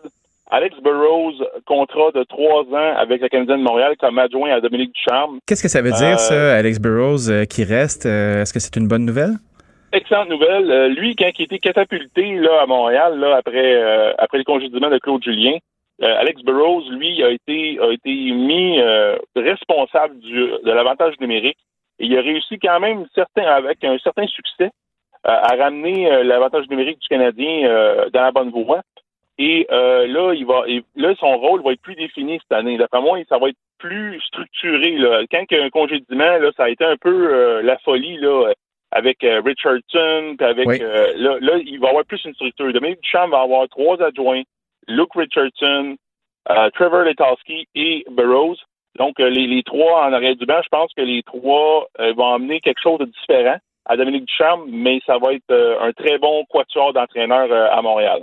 Bon. Dernière nouvelle, on, on souligne le, le verdict nul de 2 à 2 entre le CF Montréal et Atlanta hier au Stade Saputo devant 15 000 spectateurs. C'était vraiment une ambiance de fou. Et euh, ben, euh, Mazoun Toye et Rudy Camacho ont marqué les buts du CF Montréal. Mais euh, chose à noter, c'est que le, CF Montréal menait 2-0 pendant la première demi. Puis en, à, la fin du match, la, pression a commencé à monter, puis Atlanta a nivelé la marque, mais le, CF Montréal se débrouillait à court d'un homme. Donc, euh, un, un verdict nul à saveur de victoire pour le CF Montréal. Et surtout, il faut, faut noter qu'il y a la, la présence de plusieurs milliers de spectateurs au même endroit euh, pour la première fois depuis euh, tellement longtemps. Donc, c'est une belle réussite pour le CF Montréal. On- on- du même coup, le CF Montréal a mis fin à une série de trois défaites. Bon. Euh, on est de retour sur la bonne voie. On, on sent que le CF remonte. Moi, 15 000 personnes qui, qui sont au même endroit pour euh, célébrer autre chose que le Canadien. Je trouve ça chouette aussi parce que Montréal n'est pas que le Canadien. Bien, ça prend de la place, mais et- faut aller le voir, le foot, si on veut que l'équipe reste. Là. Oui, ouais, exactement. Puis on, là, on- dans deux semaines, ça va être euh, les Alouettes de Montréal aussi que ils vont pouvoir accueillir 15 000 spectateurs à leur match d'ouverture. Euh, ça, je te dis, ça c'est un retour à la normale. Euh, malgré le fait que je pense que les- le gouvernement vont, vont, vont devoir bien jauger qu'est-ce Oui. qui, les, prochains, les prochaines décisions qu'ils vont prendre. Il faut que qu'il demeure que le sport demeure à l'avant-plan. Le sport professionnel, je pense que les gens ont besoin de divertissement. Oui. Euh, ont besoin que les restaurants restent ouverts. Ils ont besoin qu'une certaine normalité. Oui, les cas vont remonter dans l'année. Ça, je le sais. C'est sûr. Mais il faut e- exactement que la, normali- que la normalité qui était acquise cet été reste pour nos jeunes à l'école, pour que le sport reste un peu qu'est-ce qu'il était avant. euh, pour, pour essayer d'avoir une certaine normalité, euh, pour qu'on puisse avoir un, peu d'agrément. Oui, c'est pas le fun. Il y a des gens qui meurent, il y a des gens qui, euh, des gens qui meurent à des hôpitaux, puis des gens hospitalisés. Mais je pense qu'avant tout, il faut que les gens qui sont vaccinés puissent avoir un, certain avantage. Oui, puis il faut arrêter de gérer par l'exception aussi à un moment donné. Il y a une majorité de la population qui a fait le choix de se protéger, d'embarquer dans le jeu. Fait là, il s'agit de continuer, puis de pas lâcher. Puis quand tu es euh, immunosupprimé, ben, ta responsabilité, c'est d'aller te faire vacciner, puis euh, de pas t'exposer. Puis c'est malheureux, mais on a tous nos enjeux. Puis là, ce qu'il faut, c'est continuer, recommencer à vivre, parce que pendant qu'on est à à ne pas faire euh, ce qu'on doit faire pour retrouver une vie normale, il va y avoir d'autres personnes qui vont être affectées. Euh, damn if you do, damn if you don't, comme on dit très souvent ici. Moi, moi, j'ai, moi, le dernier, là, je, je compatis tellement que les restaurateurs. Là, présentement, je suis à l'extérieur euh, de, de, de, mon, de mon Laval. Et, euh, mais j'étais à Rimouski. Hier, j'étais à un restaurant. Les, restaurateurs sont, sont essoufflés. Les gens veulent les encourager, mais il n'y a pas de monde pour euh, en cuisine. Il n'y a pas de monde qui, qui, est prêt à, faire le, de, venir donner un coup de main. Là, tu vois les, des pancartes où ce que cuisinier recherché, plongeur recherché, t'envoies partout. Bras recherchés. Mais enfin, écoute, euh, en attendant, euh, tu sais, c'est un, beau problème parce que tout le monde se peut se renflouer. Euh, il va y avoir du sport et ça, c'est indéniable. Merci beaucoup, Mathieu, pour cette belle collabo et cette empathie. Oui, bien, on, on s'en parle demain sans faute. À demain. Salut. La Banque Q est reconnue pour faire valoir vos avoirs sans vous les prendre. Mais quand vous pensez à votre premier compte bancaire, tu sais, dans le temps à l'école, vous faisiez vos dépôts avec vos scènes dans la petite enveloppe. Hmm, c'était bien beau. Mais avec le temps, ce vieux compte-là vous a coûté des milliers de dollars en frais, puis vous ne faites pas une scène d'intérêt. Avec la banque Q, vous obtenez des intérêts élevés et aucun frais sur vos services bancaires courants. Autrement dit, ça fait pas mal plus de scènes dans votre enveloppe, ça. Banque Q, faites valoir vos avoirs. Visitez banqueq.ca pour en savoir plus. Pendant que votre attention est centrée sur vos urgences du matin, vos réunions d'affaires du midi, votre retour à la maison ou votre emploi du soir, celle de Desjardins Entreprises est centrée sur plus de 400 000 entreprises à toute heure du jour. Grâce à notre connaissance des secteurs d'activité et à notre accompagnement spécialisé, nous aidons les entrepreneurs à relever chaque défi pour qu'ils puissent rester centrés sur ce qui compte, le développement de leur entreprise. Il gère une émission d'affaires publiques aussi facilement qu'il dirige une cuisine. Danny Saint-Pierre. Richard Martineau, bonjour. Salut Danny, alors je veux te parler d'un sujet un peu délicat. Écoute, je veux revenir sur cet incident euh, malheureux, en fait plus que malheureux, tout à fait tragique. Là. Un homme qui était aux prises avec euh, des troubles de santé mentale, qui était en crise, qui était abattu par euh, des policiers à Repentigny, trois balles dans le corps. Et là, il y a des gens qui disent que c'est un acte raciste parce que cet homme-là était noir. Moi, je dis attention. Je dis pas que c'est pas du racisme, on le sait. Il y a du profilage racial qui est effectué par certains de nos policiers. On serait aveugle et de mauvaise foi de le nier. Ouais, statistiquement, c'est le cas. Euh, oui, oui c'est le cas. S'embarquer dans le délire du racisme systémique, il y a, y a du profilage qui se fait. Il faudrait être de très mauvaise foi pour pas le dire. Tout à fait, mais tu sais, euh, au fil des ans, malheureusement, il y a eu plusieurs euh, hommes, individus aux prises avec des maladies mentales en crise qui ont été abattus. plusieurs de ces hommes-là étaient blancs. Donc, avant de dire que c'est du racisme, j'ai vu, il y a des rassemblements citoyens, on, on tente un peu de, de, de dire que c'est George Floyd part 2. Ah, euh, on a tous été, tu sais, veut dire, tu sais, il, il, était tué, il était, il était noir. On verra s'il était tué parce qu'il était noir ou parce qu'il était en crise. Et le problème avec ça. Moi, je ne sais pas si tu te poses ces mêmes questions-là, mais tu sais, euh, la façon dont ils sont formés, nos policiers, pour euh, interagir avec des gens comme ça, des individus en crise, puis tu sais, on, travaille, toi puis moi, à côté du parc Émilie Gamelin, oui. on en voit tous les jours des individus en crise qui délirent dans la rue puis tout ça. Eux autres sont formés, si le gars avance devant le policier, même s'il y a rien qu'une fourchette à la main, tu tires dans le thorax, pas dans les jambes pour l'arrêter parce que tu peux rater ton coup, puis en deux secondes, il va être sur toi. La façon dont on dit, tu tires dans le thorax pour le tuer. Oui.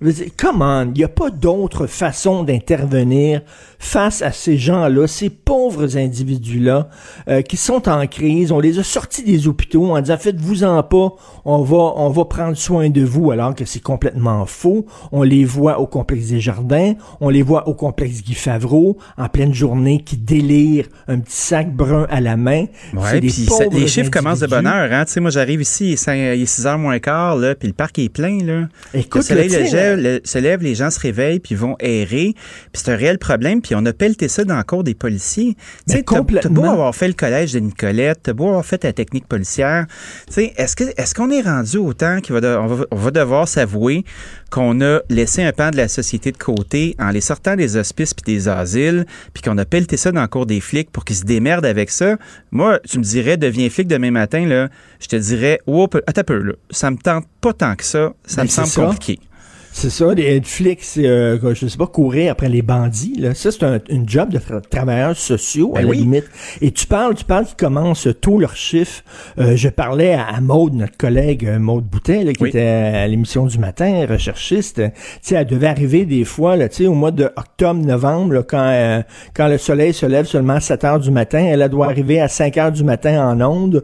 Euh, elle stationnait son auto sur la rue Saint-Hubert, puis elle marchait, là, veut dire, c'était ça peut être dangereux là. Il y, en, y en avait en crise et tout ça là. Ouais c'est pas euh, stable c'est pas euh, c'est pas, évident là. C'est pas évident. Dans tout dans tous les centres urbains et à Paris ça avait pas de bon sens. C'est vrai? Ça avait pas de sens. Il y en avait plein, là, mais vraiment bourré. Il y a un problème de, de sans-abri qui ont des troubles mentaux. Et ces gens-là, c'est comme si on disait, la, la, maison était en feu lorsqu'ils étaient institutionnalisés, là, puis qu'on a décidé de les sortir en disant, saute, on va t'attraper. Regarde, on va t'attraper, saute, il n'y a pas de problème. Ils ont sauté, on n'était pas là. On les a pas attrapés. Ils se sont plantés et maintenant, c'est des sans-abri. Donc, il va falloir changer la méthode d'intervention des policiers. C'est pas vrai que tu vois un gars en crise comme ça, tu le tires dessus. Ben c'est pas vrai que tu débarques à, six gars hein. euh, puis filles avec des chars, avec des sirènes. Le monsieur, on le sait, là, il s'imaginait qu'il y avait des méchants qui voulaient partir après lui. Il y avait un ben couteau de cuisine avec des dents un peu ébréchées. Il était vraiment en crise. Puis là, tu arrives avec six personnes habillées foncées, avec euh, le son des CB, là, comme si tu voulais ramasser un chien à fourrière. sais. Ben oui. C'est pas, pas de même qu'il faut aborder ça. Là. Mais ils pas de taser gun? Ben, il me semble. Il y a des bâtons télescopiques aussi, là. T'as un bon coup sur la ben main, là. Sais ben oui, puis tu te mets à 6, puis là, tu, non, eux autres, c'est, on va tirer dessus. J'ai souvent parlé à des policiers en disant, ben là, non, mais il dit, tu sais, il faut, pourquoi on tire pas dans les jambes? C'est parce que justement, ça prend pas de temps, puis le gars est sur toi, puis tu oui, mais c'est votre job, là, vous devez premièrement savoir tirer. Et c'est ça, c'est un des problèmes aussi, là, ils vont pas souvent dans des centres de tir, les policiers, ah, ça, je peux pour, pas euh, pour s'exercer. Oui, oui, il y, a eu, il y a eu des reportages là-dessus, puis euh, ils, le font très peu, mais, mais euh, écoute, il va falloir qu'ils changent leurs interventions, mais avant de dire que c'est un acte raciste. Attendons, peut-être. Peut-être, mais il va y avoir une enquête indépendante, comme ça arrive à chaque fois, mais malheureusement, ça arrive trop souvent, ce genre euh, d'intervention-là. Ouais, puis avant de commencer à blâmer les policiers pour tout puis pour rien, il faut se souvenir qu'être policier, on doit faire preuve de nuance. Il y a un pouvoir qui est discrétionnaire. C'est pas tout le monde qui est équipé avec la même éthique puis ni avec le même jugement. Euh, c'est une ressource qu'on utilise euh, et qu'on étire. C'est souvent les boucs émissaires de plusieurs conversations. Est-ce qu'on peut, comme société, commencer à équiper nos policiers de d'autres euh, soft skills, comme on pourrait dire? Oui, une prise d'otage avec quelqu'un qui a un gun sur la tête, là, t'enverrais pas personne crier après. Là. sais, tu vas envoyer quelqu'un qui va être souple, qui va avancer doucement, qui va y offrir une cigarette, qui va essayer de tenter mm. un, un, dialogue. Est-ce que les gars sont, et les filles sont trop pressés pour être capables d'aborder ça comme ça? Je sais pas.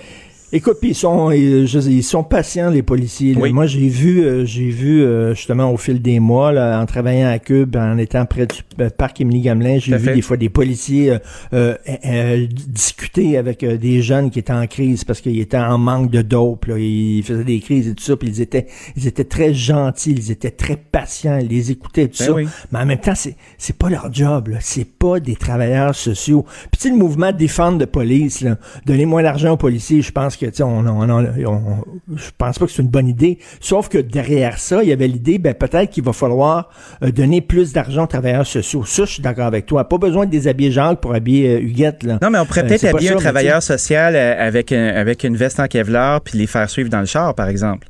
Ben oui. Tu sais, puis d'avoir quelqu'un qui est capable, sur le payroll de la police, d'intervenir, puis d'avoir une autre souplesse, puis d'avoir un certain pouvoir discrétionnaire, justement, pour accompagner les bras, puis faire la tête dans des situations comme celle-là. Je peux comprendre, oui, puis je peux comprendre les proches de quelqu'un. Déjà, c'est difficile que tu as un frère, que tu as une sœur, que tu as un enfant qui a des problèmes de santé mentale et qui est en crise, mais là, savoir qu'en plus, il était abattu par les policiers comme si c'était un bandit, alors que c'était seulement qu'un individu qui était malade et qui avait besoin d'aide. Est-ce qu'on tire sur les gens qui ont cancer? Est-ce qu'on tire sur les gens qui ont le sida? Mais c'est la même chose, c'est une maladie. Mais c'est une maladie qui attaque le cerveau. Et à un moment donné, Christy, de les traiter comme des criminels, ces gens-là, puis de les abattre comme des chiens en pleine rue, je trouve ça assez scandaleux. il, faut, ben, euh, il faut se poser la question. Puis en plus, euh, Montréal, euh, ben, ne veux pas forcer d'admettre qu'il y a de plus en plus d'incidents avec des armes à feu. Qu'est-ce que tu penses de ça, Richard? Là, je vais me faire traiter de puritain par certains. Arrête donc. Écoute bien ça, écoute bien ça. Si je te disais, là, il y a une entreprise qui fabrique des jeans, OK? Une entreprise, tout le monde sait, c'est connu, il y a eu des reportages, c'est connu que cette entreprise-là fait affaire avec des sous-traitants qui exploitent des enfants en Inde, OK? Dans des conditions de travail épouvantables. Si tu vas acheter tes jeans là, tu fais partie de ce système d'exploitation-là t'en fais partie, t'enrichis ces entreprises-là. Ce que je veux dire, c'est que les gangs de rue, ce sont des entreprises qui vendent des produits. Oui. Trois sortes de produits. De la dope, des filles et des prêts, euh, des prêts donnés à des gens qui sont pas solvables et qui peuvent pas avoir des prêts dans des banques. des, prêts usuraires, Shylocking.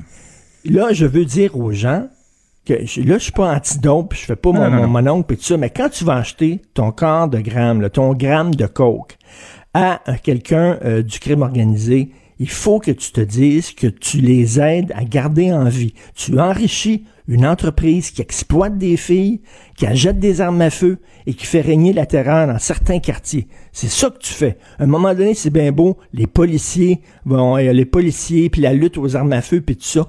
Comme citoyen, comme consommateur, on a une responsabilité. Lorsqu'on enrichit ces entreprises-là, on perpétue le banditisme à Montréal et on perpétue l'exploitation de filles, de filles qui vont être battues, qui vont être envoyées dans des motels, qui vont devoir passer 25 gars, euh, sinon elles vont, vont se faire battre par leur pimp. C'est ça que tu fais quand tu achètes ton gramme de coke. Fait que quand tu vas au puf, tu fais partie du problème. Quand tu, fais partie du problème. Tu fais partie du problème, fait que ça te concerne. Quand tu t'en vas, euh, quand tu joues aux cartes, puis tu joues mal, puis tu commences à, te faire shylocker des montants, tu ben fais partie du problème. Fait que calme tes cartes.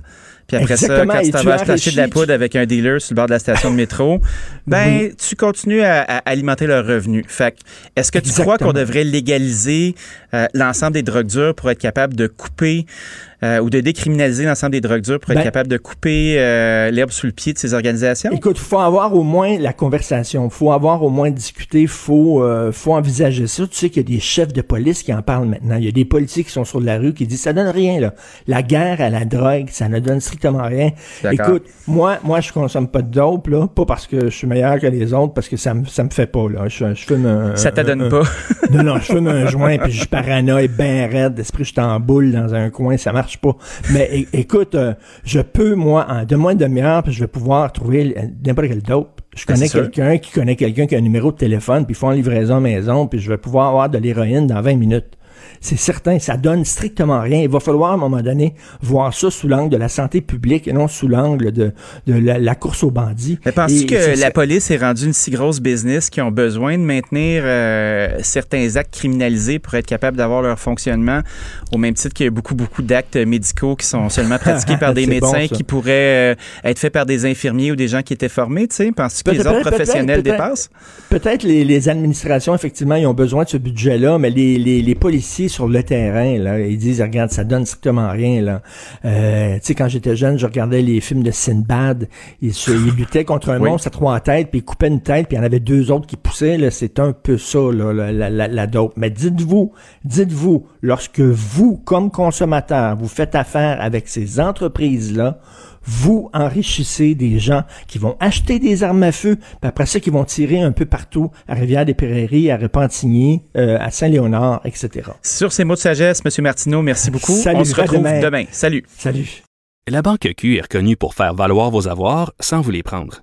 Mais quand vous pensez à votre premier compte bancaire, tu sais, dans le temps à l'école, vous faisiez vos dépôts avec vos scènes dans la petite enveloppe. Hmm, c'était bien beau. Mais avec le temps, à ce compte-là vous a coûté des milliers de dollars en frais, puis vous ne faites pas une scène d'intérêt. Avec la banque Q, vous obtenez des intérêts élevés et aucun frais sur vos services bancaires courants. Autrement dit, ça fait pas mal plus de scènes dans votre enveloppe, ça. Banque Q, faites valoir vos avoirs. Visitez banqueq.ca pour en savoir plus. Pendant que votre attention est centrée sur vos urgences du matin, vos réunions d'affaires du midi, votre retour à la maison ou votre emploi du soir, celle de Desjardins Entreprises est centrée sur plus de 400 000 entreprises à toute heure du jour. Grâce à notre connaissance des secteurs d'activité et à notre accompagnement spécialisé, nous aidons les entrepreneurs à relever chaque défi pour qu'ils puissent rester centrés sur ce qui compte, le développement de leur entreprise. Avec une voix aussi ensoleillée, même très tôt le matin, on vous recommande de mettre de la 60. Danny Saint-Pierre. Les manchettes avec Karl Marchand. Un homme de 30 ans qui a succombé à ses blessures à Longueuil, Danny, après avoir été par balle. C'est un homme de 32 ans. Euh, tout ça s'est passé à sa résidence et donc euh, les policiers ont été alertés vers 1h30 et se sont rendus à la résidence de l'homme située sur l'avenue Truteau.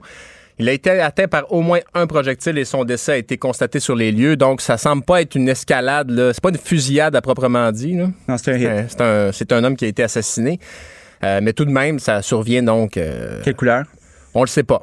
On ne sait pas. on sait pas, euh, Euh, y a pas de lien. y a pas- on n'a pas de détails là-dessus, mais bref, est-ce que c'est en représailles? Ben là, évidemment, on est loin de Rivière-des-Prairies, Montréal-Nord, mais Tout à quand fait, même. mais la question est conne, mais c'est pour éviter un amalgame. Ouais, c'est ça. Puis de toute façon, tu te dis, euh, ben, tu sais, les gens restent. euh, tu sais, Longueuil, Montréal, c'est pas si loin que ça, là. Euh, puis il y a de l'activité en tout cas. Mais bref, il était connu des policiers, cela dit, selon ce qu'a informé le service de police de l'agglomération de Longueuil. On a parlé cette semaine un peu plus tôt des Gaulois. Festival Ah, ben oui. des Gaulois en Beauce qui voulait faire un genre de party pour dire euh, Comme dans le temps. comme dans le temps, comme dans le temps des vieux Woodstock en Beauce, eh bien, ils n'auront pas le choix. Ils pourront pas faire ça exactement comme dans le temps. Et c'est, tu sais, on se demandait qu'est-ce qui serait subversif à ce festival-là. Il y en a d'autres qui y ont pensé aussi, notamment la santé publique. ils ont ben, obtenu une sûr que Quand tu ordonnance. fais des opérations comme ça pour recruter, euh, vendre des tickets, Ouais. c'est sûr que tu vas attirer l'attention un Ben, peu. là. un peu, oui. Puis ils ont obtenu, la, la santé publique de Chaudière-Appalaches, Québec Chaudière-Appalaches a obtenu une ordonnance pour qu'il y ait en effet des mesures de restriction sanitaire qui s'appliquent à ce festival gaulois. Parce Et- qu'il va y avoir euh, des, euh, les tontons de la santé qui vont débarquer? Ben, euh, euh, dans les démarches au palais de justice, on voulait notamment s'assurer que les euh, policiers puissent circuler librement Bon. euh, sur le site, même si c'est un terrain privé. La santé publique dit attendez un instant, là, vous êtes peut-être sur un terrain privé, mais ce que vous faites, c'est un festival. Ouais, puis il y a des règles dans la vie. Exactement. Il y a des règles. On pense qu'il devrait y avoir 500 personnes. Et euh, là où ça devient plus intéressant encore, l'un des organisateurs du Festival des Gaulois, Kevin Bilodeau, écoute, Kev. euh, Kev, oui, l'avocate du, euh, de- du 6 de Chaudière-Appalaches a rappelé que au printemps, il y avait le 1er mai, il y avait une grosse manifestation anti-restriction au stade olympique. Là, ça avait bloqué des. Ah oui, on s'en souvient. Bon, ben, il y avait eu une gang qui était partie en autobus là, de, de la Beauce. Puis quand il était revenu, euh, la santé publique avait lancé un, ap- un appel au dépistage massif parce que tout ce monde-là dans les autobus avait été exposé à la COVID. Il y avait eu des cas de COVID. Oui. Ben, Kevin Bilodeau, c'est l'un des organisateurs de ce transport par autobus-là. Ah, Et à l'époque- Un leader de son milieu. Exactement.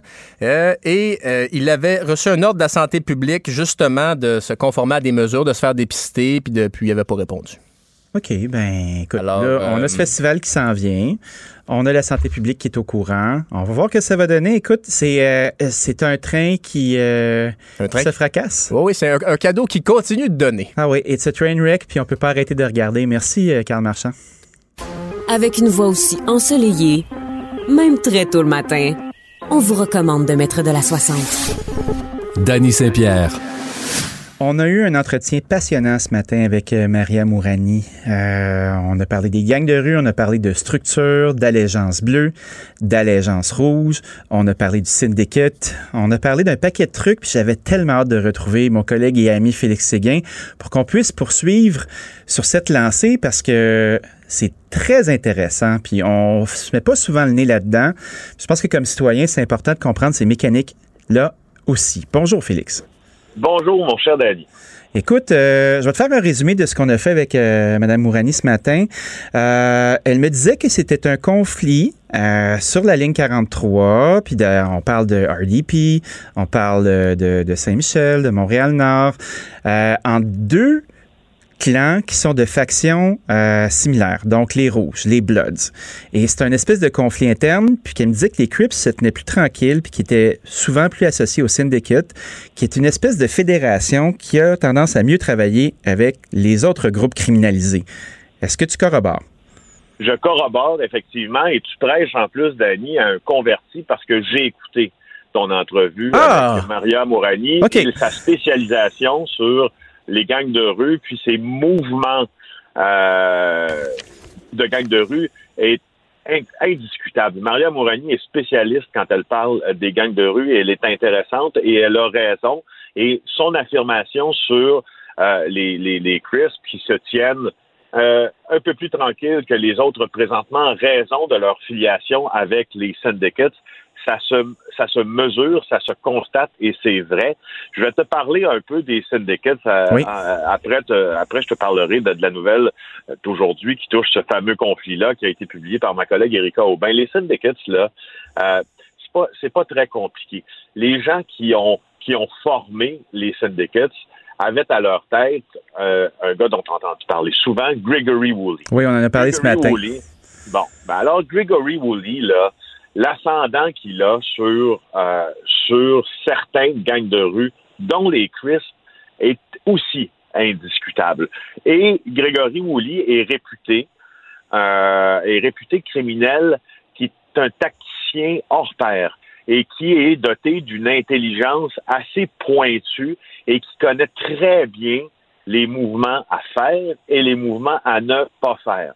Tu sais que Grégory Woolley, présentement, en raison de, euh, de la libération là, de Rénal Desjardins, qui est finalement retourné euh, en, en prison parce qu'il a contrevenu aux conditions, justement, Oui, de sa remise en liberté. Grégory Woolley est visé, là, et, et son clan, Stefano Solecito et Leonardo Rizzuto, sont visés par des tensions quand même euh, assez importantes, puis même ont été avertis assez récemment que il y avait des menaces sur leur vie. Donc, eux, ils ont à jouer sur deux tableaux présentement. Grégory Woolley doit faire attention à sa propre vie, et il le sait très bien, mais aussi doit continuer à tenter de fédérer ce qui se passe dans la rue du point de vue des gangs de rue. Et il a cet ascendant-là. Alors, c'est pour ça que c'est important ce qu'elle dit, puis c'est vrai. Alors, sur ce groupe-là, oui. Mais pour les autres, puis je trouve que c'est peut-être ce qui est le plus intéressant à aborder aujourd'hui parce que moi, c'est c'est- je, je suis en train de relire, Danny, Oui. et de, de, de chroniquer sur ce qu'on disait il y a 15 ans. Je trouve qu'on a euh, relativement euh, la mémoire courte quant aux événements impliquant les gangs de rue. Parce que si tu te rappelles, il y a une quinzaine d'années à Montréal, il y avait un reportage chaque deux jours sur la violence des gangs de rue, puis sur la guerre que les Bleus et les Rouges se livraient. Oui. Là, ça, ça, ça a juste changé de tableau, là, parce que les groupes sont nommés comme les Profits Collectors, comme les autres, mais on change de tableau, mais c'est la même histoire. Tu sais, euh, n'importe quel spécialiste du crime organisé, de la criminalité en général, te dira une chose, la criminalité, c'est cyclique. Donc, les mouvements criminels puis le type de guerre que l'on voit, c'est cyclique. Ça va se reproduire. Ce qui se produit aujourd'hui est euh, à peu près, on- si on prenait une photo, c'est la photo de ce qui s'est produit il y a 15 ans. Le problème, euh, ben, en fait, si, si, si tu me permets, le Ah oui, problème, oui. c'est que les escouades qui ont été créées il y a 15 ans, pense à l'escouade Eclipse, entre autres, et d'autres aussi spécialisées dans les gangs de rue. Mais on les voit les- encore, Ok. les chars d'Eclipse. Là. Ils débarquent encore des restos. Jusqu'à tout récemment, à Mont-Royal, avant que la rue ferme, là, il y a eu des visites partout parce qu'on on disait qu'il y avait des méchants qui étaient revenus. Mais Ça- ces escouades-là ont été affaiblies, Dani. Euh, et il y en a certaines qui ont été démantelées.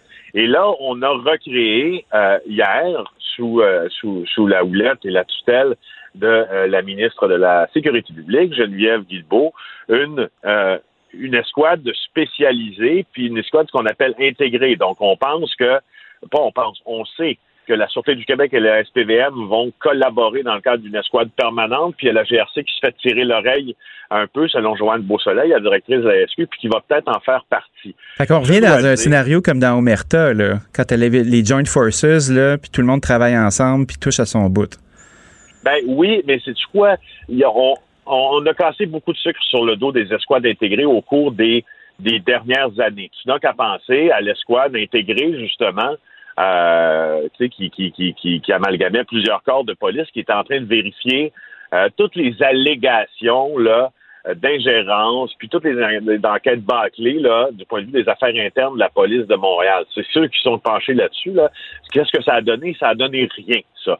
L'escouade n'a pas trouvé euh, de gestes criminels, en tout cas qui était assez, qui était assez facile à prouver pour déposer des accusations. Par contre, si tu regardes d'autres escouades intégrées comme celle de Carcajou créée euh, au milieu des années 90 pour contrer la guerre des motards, ces escouades-là ont eu beaucoup de succès.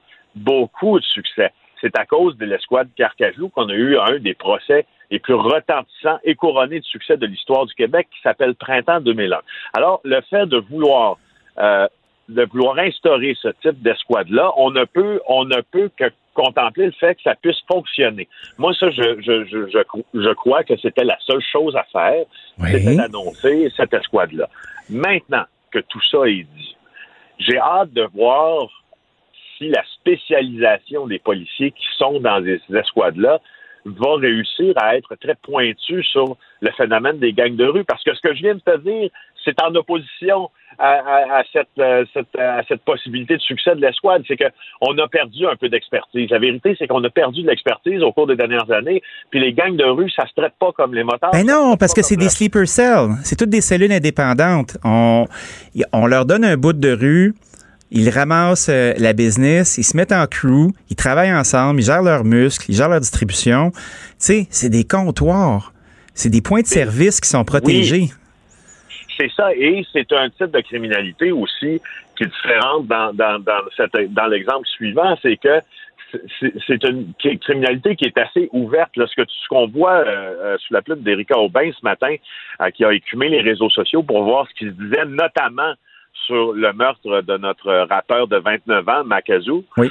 ben, ce qu'on voit concernant Macazou, c'est qu'il y a déjà des promesses de vengeance qui sont publiées sur ben les réseaux sociaux, pas de, sont pas des publications anonymes. Là. Donc, des gens qui affichent leur euh, support à certains gangs dit quant aux, aux, assassins des des des des, euh, des trois des trois jeunes hommes des trois jeunes hommes à, à Rivière-des-Prairies. Nous les aurons, mon frère, repose en paix. Donc, on est déjà dans les plans de riposte, si tu veux. Alors, tu sais, il y en a un autre commentaire qui est cité par Erika qui dit l'heure de, la revanche va être salope, commente une autre personne. D'autres tiennent euh, un peu comme un score à la manière d'un match de, hockey, le nombre de décès euh, chez les Profit Boys, puis le nombre de décès chez le gang opposé, qui est zone 43 de Montréal-Nord. Donc, tu comprends que il semble que je ne sais pas si le conflit est à son apogée ou je ne sais pas s'il va atteindre son apogée, mais on est dans des euh, dans des manifestations très claires de revanche sur des comptes qui sont publics, pas, pas des comptes qui sont publics, ben oui, des comptes qui sont publics. Ben oui, c'est public. Les médias sociaux, c'est comme un mégaphone. Hein? Tu dis quelque chose sur les médias sociaux, il faut que tu sois prêt à le dire devant une foule euh, remplie. Je trouve ça très, très particulier à l'heure des médias sociaux euh, qui sont souvent laudés de violence. Hein, par ailleurs, à quel point on est désensibilisé devant, devant des mots qui sont comme ça. Là, on a des gens qui, euh, qui se lancent la balle, qui s'intimident, qui s'envoient des signaux. À l'époque, on faisait ça avec des tags sur les murs, avec des couleurs. Écoute, on n'a pas fini d'en parler, Félix. Ça va être tout pour aujourd'hui, mais je te dirais que la table est mise pour qu'on puisse avoir une introspection sur qu'est-ce qui va se passer, qui va se faire rentrer, et on se souviendra aussi que le vide est toujours signe de chaos. Hein? Fait qu'on enlève des gens de la rue, qui va prendre la place? Ça va être passionnant. Il y a une riposte qui s'en vient, puis on, c'est ce qui est inquiétant, c'est qu'il y a une riposte qui s'en vient. On ne sait juste pas quelle forme elle va prendre encore. Je suis sûr qu'on va se reparler de ça demain parce que ça vaut la peine d'être dit. Félix Séguin, merci beaucoup. On se retrouve demain. Salut. La Banque Q est reconnue pour faire valoir vos avoirs sans vous les prendre. Mais quand vous pensez à votre premier compte bancaire, tu sais, dans le temps à l'école, vous faisiez vos dépôts avec vos scènes dans la petite enveloppe. Hmm, c'était bien beau. Mais avec le temps, ce vieux compte-là vous a coûté des milliers de dollars en frais, puis vous ne faites pas une scène d'intérêt. Avec la banque Q, vous obtenez des intérêts élevés et aucun frais sur vos services bancaires courants. Autrement dit, ça fait pas mal plus de scènes dans votre enveloppe, ça. Banque Q, faites valoir vos avoirs. Visitez banqueq.ca pour en savoir plus. Pendant que votre attention est centrée sur vos urgences du matin, vos réunions d'affaires du midi, votre retour à la maison ou votre emploi du soir, Celle de Desjardins Entreprises est centrée sur plus de 400 000 entreprises à toute heure du jour. Grâce à notre connaissance des secteurs d'activité et à notre accompagnement spécialisé, nous aidons les entrepreneurs à relever chaque défi pour qu'ils puissent rester centrés sur ce qui compte, le développement de leur entreprise.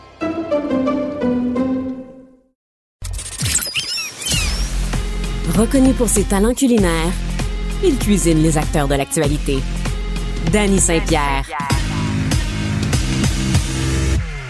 On en parlait ce matin à LCN. Le Québec traîne de la patte face à l'Ontario pour ce qui est des systèmes de vaccination dans les écoles. On sait qu'il y a eu un investissement d'à peu près 25 millions pour euh, des unités qui pourraient pallier euh, au manque d'air frais dans les classes en Ontario. Mais au Québec, ça ne semble pas être le cas.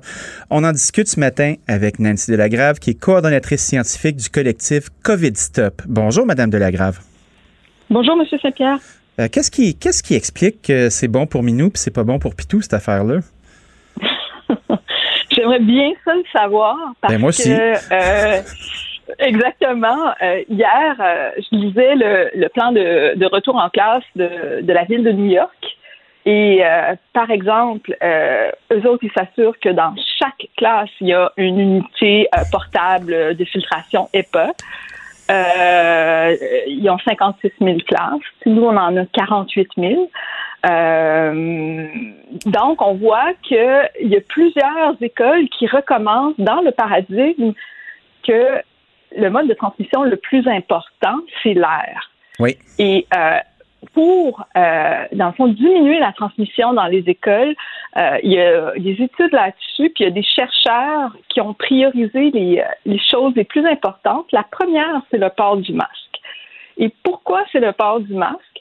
C'est parce que euh, on retient à la source les, euh, les particules, particules gouttelettes respiratoires, Oui. là, les, on les retient à la source et aussi après ça on filtre. Donc ça agit de deux façons et quand tout le monde porte le masque, ben là ça diminue la charge virale euh, dans euh, la pièce environ 50 Ah ça fait beaucoup de sens, il me semble. Là, euh, moi, je suis Ben pas, oui. je suis pas un prix Nobel en, en, en répansion de, particules. Là, puis je comprends très, très bien que quand je respire dans mon masque, il y a un paquet d'affaires qui restent là puis qui s'en vont pas dans l'air. Exact.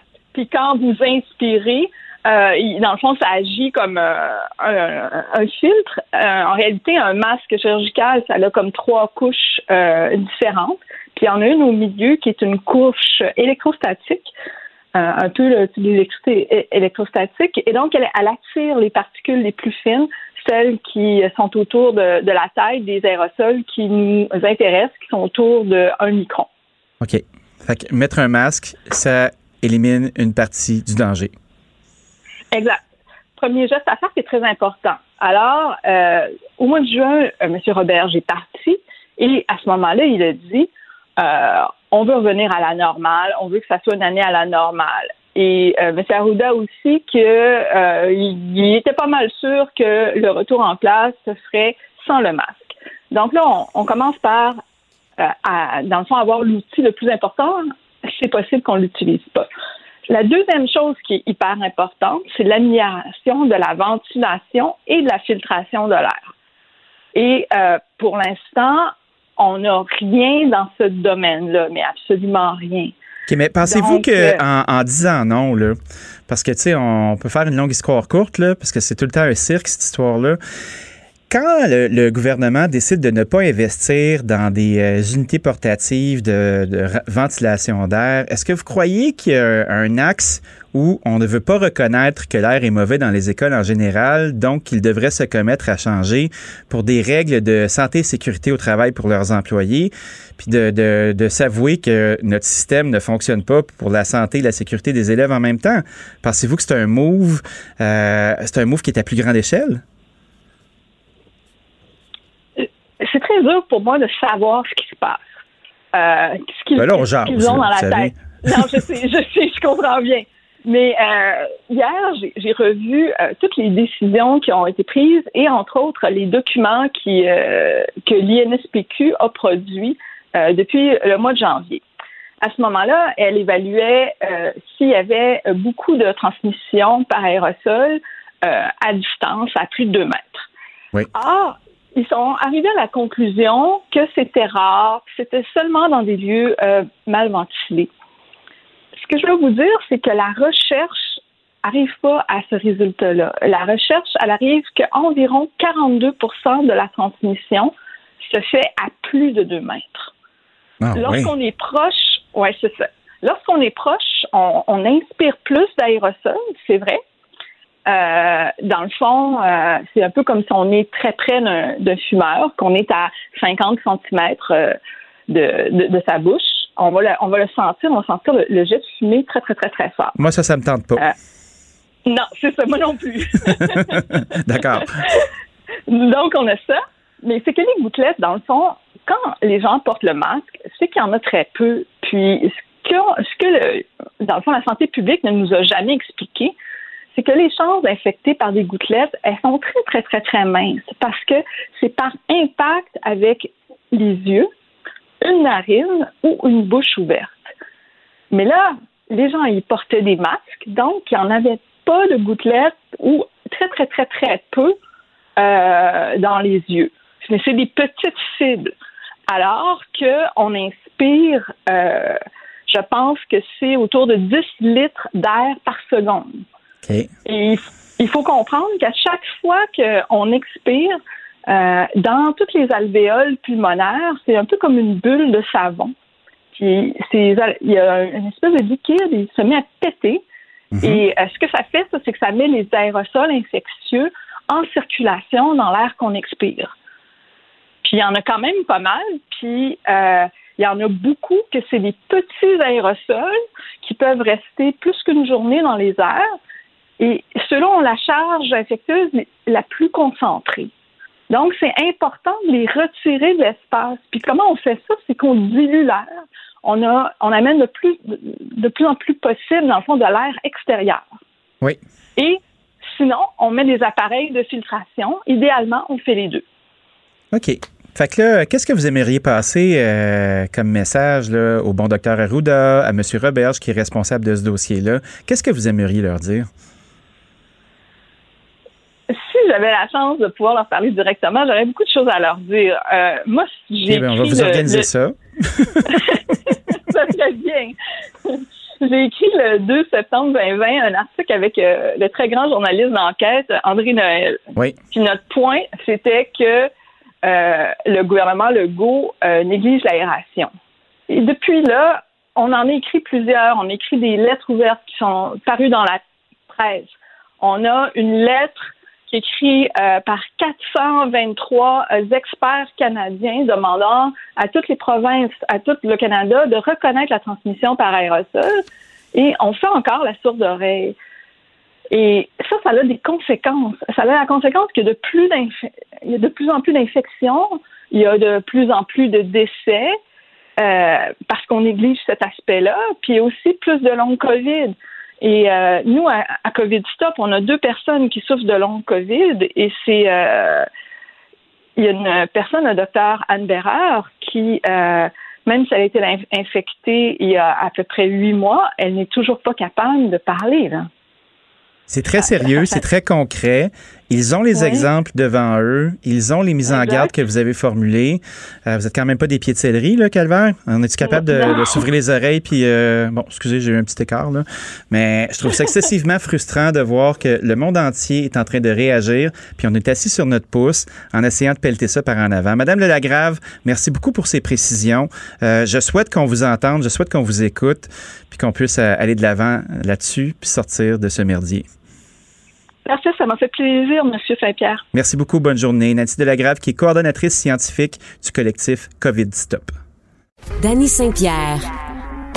Au goût du jour, il apprête l'actualité comme un chef. La vie d'athlète, on la voit dans les performances, on la voit euh, surtout pendant les Olympiques où on a des gens qui arrivent au prime de leur forme physique. Euh, mais tout ça, euh, c'est le résultat. C'est le résultat d'années d'entraînement, de sacrifices, de dévouement. Puis on commence à peine à voir qu'il y a une détresse psychologique qui est de plus en plus visible, euh, qui est de plus en plus vocale, parce que ce régime de vie peut à la fois être très, très, très positif, mais receler beaucoup de pression. Puis on a vu Simone Biles, qui est cette, euh, cette athlète américaine qui a décidé elle, qui était une leader mondiale, on, on s'attendait à un couronnement très, très, très facile, de prendre un pas de côté, euh, puis de dire non, ma santé mentale est plus importante que ça, et puis sur la plus grande scène du monde, avoir le courage de se retirer.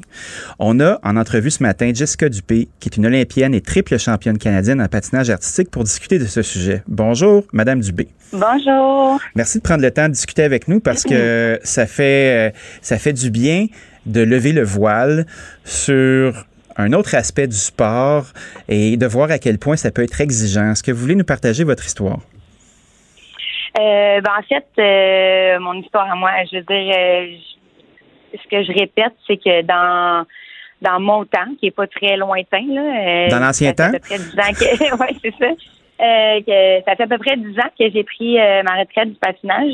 Oui. je dirais qu'on parlait pas vraiment beaucoup de la santé mentale dans ce temps-là, donc c'était vraiment euh, pousser, pousser, puis euh, ben, se débrouiller. Là, tu sais, aller chercher euh, euh, ce qu'on avait à faire à quelque part, là, tu sais, trouver un moyen que ça arrive, même si on n'était pas à 100 prêt mentalement, mettons. C'est comme une mentalité de tough, là. C'est comme, ah ouais, t'es rendu là, là, bouge-toi le cul, fais-le, là. T'es capable. Exact. Puis, tu sais, je veux dire, c'est correct aussi. Moi, j'ai une personne qui est comme ça, puis euh, je suis quand même contente d'avoir vécu ça parce que ça, ça, ça m'a forgé le caractère de la personne que je suis aujourd'hui. Mais c'est correct aussi de s'écouter par moment parce que euh, c'est important la santé mentale quand tu fais des éléments comme ça. Ben en fait, dans tous les sports, tu sais, tous les sports sont un peu dangereux si t'es pas là mentalement. Donc, pour moi, je trouve, en tout cas, je trouve ça vraiment beau le le statement que qu'elle a fait, euh, c'est comme, garde, c'est correct de s'écouter, euh,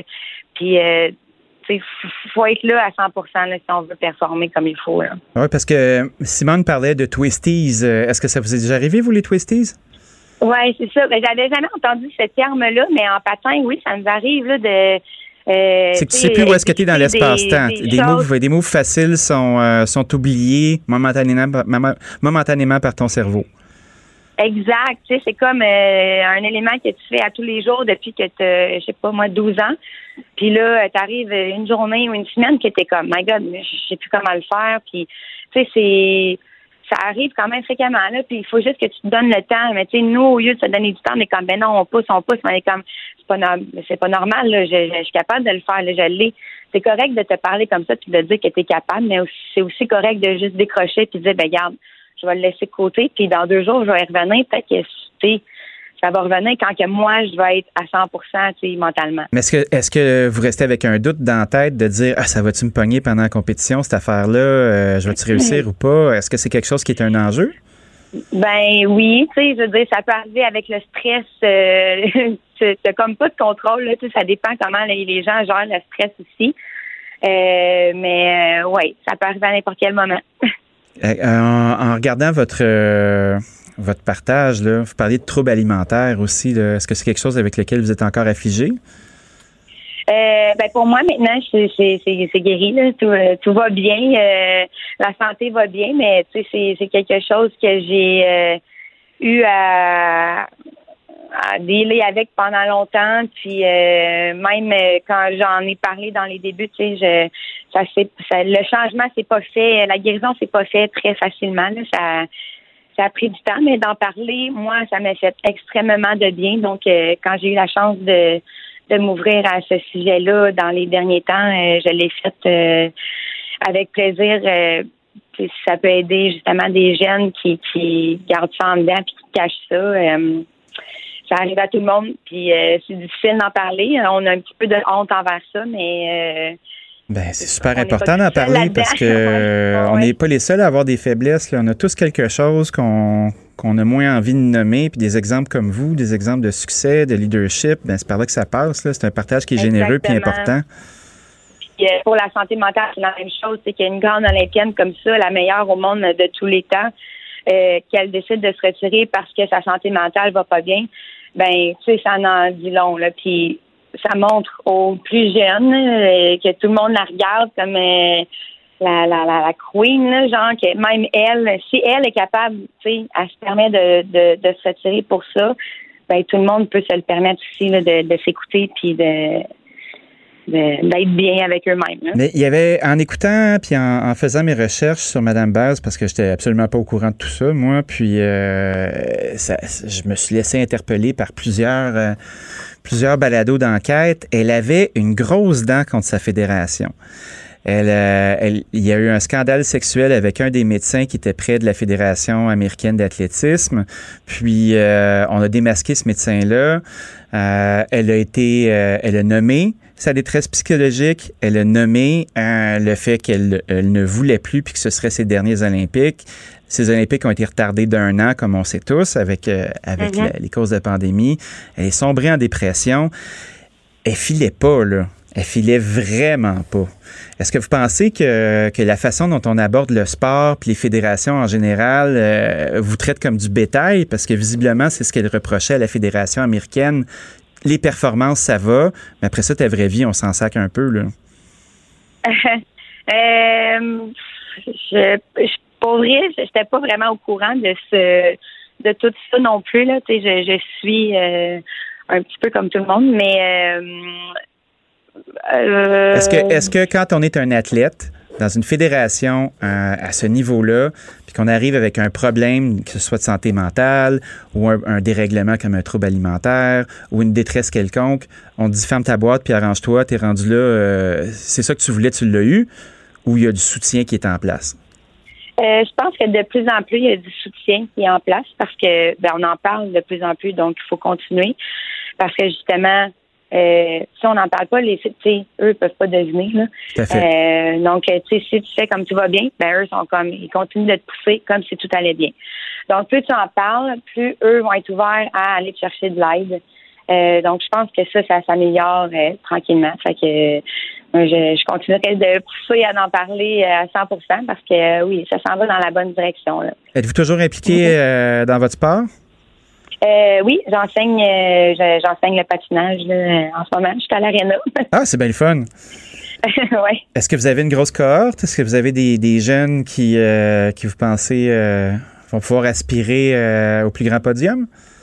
Euh, ben pour moi, en ce moment, c'est plus euh, ben tu sais sport études, là, mais j'ai pas euh, pas de de de- d'athlète de, de haut, haut a pas de niveau. blue chip? j'y Encore? euh. J'y vais, c'est plus euh, aider euh, des entraîneurs ici là où est-ce que moi j'ai grandi, fait que euh, je m'amuse en venant enseigner ma passion.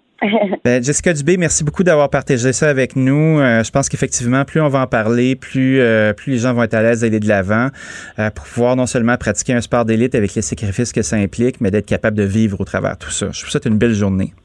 ben merci à vous aussi. Merci beaucoup. Jessica Dubé, qui est une olympienne et triple championne canadienne en patinage artistique, qui nous a livré un vibrant témoignage sur, euh, sur le- la santé mentale. La Banque Q est reconnue pour faire valoir vos avoirs sans vous les prendre. Mais quand vous pensez à votre premier compte bancaire, tu sais, dans le temps à l'école, vous faisiez vos dépôts avec vos scènes dans la petite enveloppe. Hmm, C'était bien beau. Mais avec le temps, ce vieux compte-là vous a coûté des milliers de dollars en frais, puis vous ne faites pas une scène d'intérêt. Avec la Banque Q, vous obtenez des intérêts élevés et aucun frais sur vos services bancaires courants. Autrement dit, ça fait pas mal plus de scènes dans votre enveloppe, ça. Banque Q. Faites valoir vos avoirs. Visitez banqueq.ca pour en savoir plus. Pendant que votre attention est centrée sur cette voix qui vous parle ici, ou encore là, tout près ici, très loin là-bas, Celle de Desjardins Entreprises est centrée sur plus de 400 000 entreprises partout autour de vous. Depuis plus de 120 ans, nos équipes dédiées accompagnent les entrepreneurs d'ici à chaque étape pour qu'ils puissent rester centrés sur ce qui compte, la croissance de leur entreprise. Danny Saint-Pierre.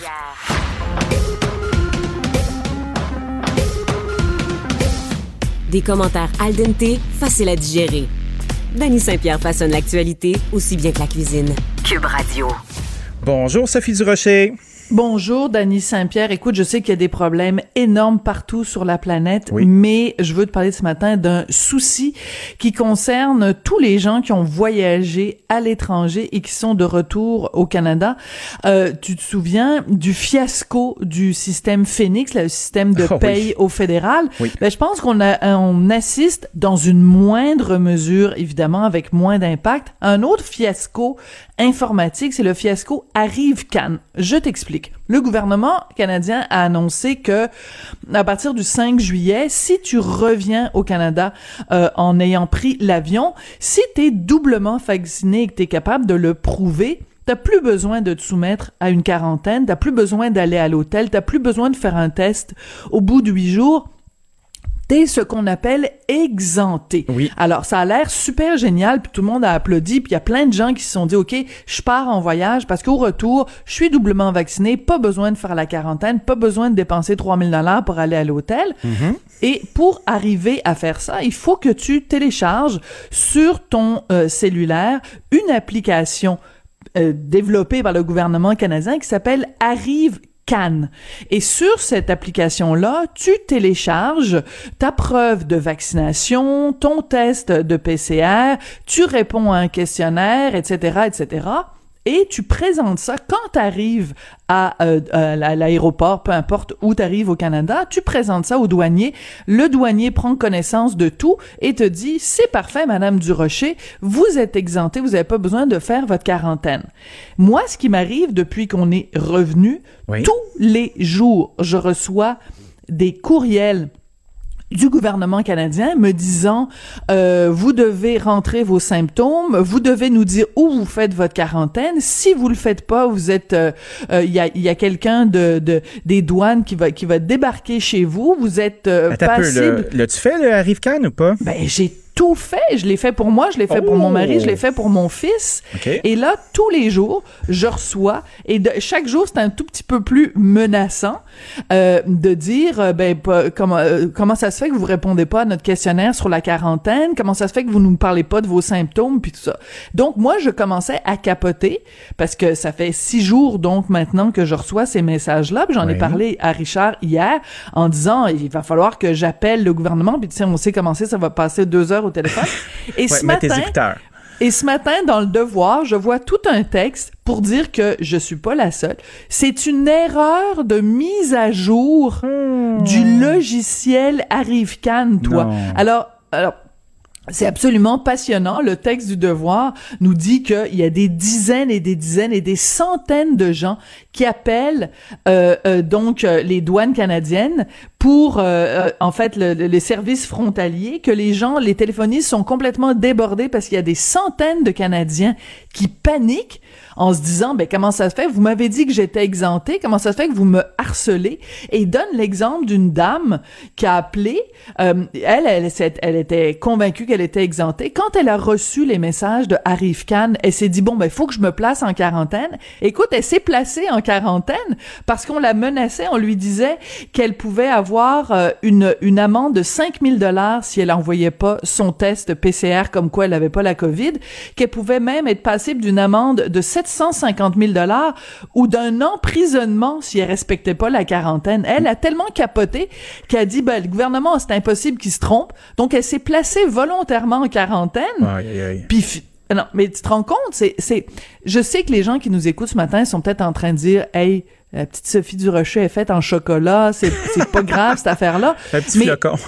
non, mais je veux dire, pour moi, c'est pas grave, mais pour la, pour les, des dizaines et des dizaines de gens, euh, des centaines, en fait, de gens qui, euh, à cause d'une erreur de mise à jour, la- leur patente, là, leur, euh, leur logiciel arrive Cannes, ils ont pas fait la mise à jour comme il faut. Donc, le, le message du gouvernement qui est, à partir de 5 juillet, si vous êtes exempté, vous n'avez pas à faire la quarantaine, le message, c'est comme pas rendu au technicien en informatique avec des petites lunettes puis des stylos dans sa, dans sa poche de chemise. Ah oui, tu penses la- que, que le- l'escouade des nerds ont, ont décidé de pas faire ça? Ben, je pense que l'exquad des nerds, il a pas fait une mise à jour comme il faut. Tu penses qu'ils ont parce tout le petit kit? Parce que c'est un kit, ça? euh, Ah, moi, je pense que Le c'est un truc en plastique dans la poche, les oui, cheveux pour protéger, euh, pour protéger la poche. Ouais, exactement. Protéger la poche, c'est toujours très important. Non, mais c'est que donc euh, ils, interviewent une, une téléphoniste euh, de, de, de l'agence frontalière qui dit je passe ma journée à répondre à des appels de personnes euh, paniquées et donc euh, il y a plein d'exemples de gens. Mais ça c'est des euh, salaires, Sophie. Mais non, mais c'est téléphonistes là, qui sont submergés, euh, c'est un gros problème de gestion, encore une fois. Tu sais, comme on, on envoie notre argent durement gagné sous forme d'impôts pour qu'on puisse avoir euh, des services qui sont délégués. Puis après ça, on se retrouve avec des conneries comme ça, où on paye, on paye, on paye, on paye, on paye, mais on paye quoi? On paye parce que le mémo s'est pas rendu à la personne qui a le stylo d'un poche. Tu sais, ça rend cynique, cette affaire-là. C'est Ça rend un peu cynique. sans nom.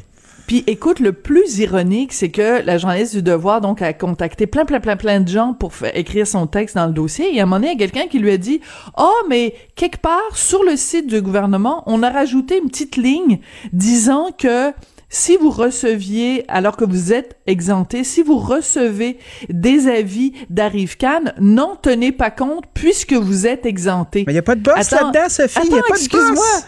Non, mais attends, tu reçois des messages menaçants Ben te oui. disant comment ça se fait que vous n'êtes pas en quarantaine, comment ça se fait que vous répondez pas à nos courriels, vous pourriez être passible d'une amende de 750 000 dollars.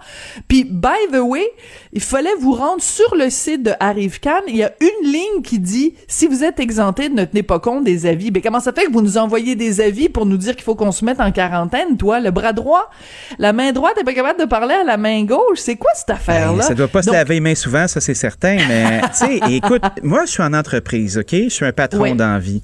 Quand, euh, quand je reçois une plainte, là, ma première affaire que je dois faire, c'est la gérer. C'est de savoir où est le problème, parce que je veux pas que ça, ça se répercute, tu sais. Je veux pas que mon entreprise soit mal vue. Je veux pas perdre des clients. Tu sais, je suis pas un prestataire, moi. Je suis un entrepreneur. C'est pas la même affaire.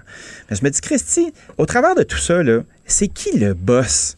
C'est qui qui a décidé? C'est qui qui doit tenir puis gérer toute l'infrastructure de cette affaire-là? Est-ce que la tête est capable de parler au reste du corps?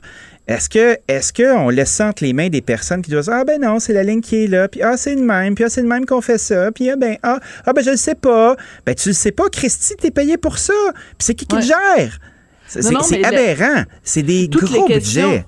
Ouais, toutes les questions que tu soulèves sont extrêmement pertinentes. Puis écoute, à part- quand t'as le grand boss là, quand t'as le grand patron qui s'appelle Justin Trudeau qui fait une annonce publique en disant à partir du 5 juillet, vous êtes doublement vacciné, vous n'avez plus besoin de faire la quarantaine. Il me semble que le jour où ses lèvres bougent en bilingue puis qui nous explique ça, ce jour-là, il faut que toute l'organisation informatique derrière ça soit le suive ou pas, faut que ce soit impeccable, faut que ce soit nickel, ou alors tu dis au grand boss, l'annoncez pas tant que nous, on n'est pas capable physiquement de, de, de le rentrer dans le système. Tu fais pas une annonce énorme comme ça.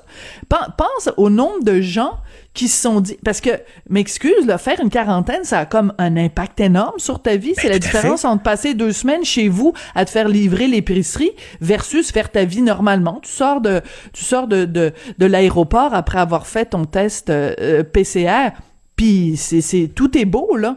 Nous on a on a passé le test PCR quand on est arrivé à l'aéroport. Euh, 24 heures même un petit peu mettons 36 heures plus tard, on avait les résultats, c'était négatif. Nous on a l'esprit tranquille, on, on- on circule dans la population en sachant qu'on a été non seulement double vacciné, mais qu'on n'est pas porteur du virus. Puis là, on se fait dire, non, faut que vous fassiez mettre en quarantaine, puis comment ça se fait que vous le faites pas, puis des, des tu sais, je veux dire, c'est... Ce sont des signaux contradictoires qui peuvent inquiéter les gens. Puis les gens sont quand même disciplinés. Puis on l'a vu, hein, avec tout ce qui nous Oui. arrive depuis un an et demi. Les gens, quand on leur dit de faire quelque chose, la plupart du temps, ils font. Donc ça, c'est des messages qui, euh, qui créent une espèce de distorsion dans, dans la, la suite de la solution. Puis Sophie, je pense que ah, c'est quelque chose euh, dans lequel on va devoir fouiner plus souvent parce que c'est mal géré, c'est tout croche, géré. ça inquiète Voilà. les gens. Puis ça, ultimement, ça me tape profondément sur les nerfs, puis ça va me faire plaisir d'être choqué avec toi. Oui, puis regarde juste une dernière citation de l'article du Devoir. Oui. Euh, donc, une porte-parole de l'Agence des services frontaliers du Canada. Je trouve ça tellement savoureux. Nous comprenons la confusion et les inquiétudes que cela peut susciter chez les voyageurs. Nous nous efforçons de résoudre les problèmes aussitôt que possible, puis on devrait faire une autre mise à jour la semaine prochaine. Oh, ben, écoute, on, on retiendra pas notre souffle alors. Sophie Durocher, merci beaucoup. À demain. À demain. La Banque Q est reconnue pour faire valoir vos avoirs sans vous les prendre. Mais quand vous pensez à votre premier compte bancaire, tu sais, dans le temps à l'école, vous faisiez vos dépôts avec vos scènes dans la petite enveloppe.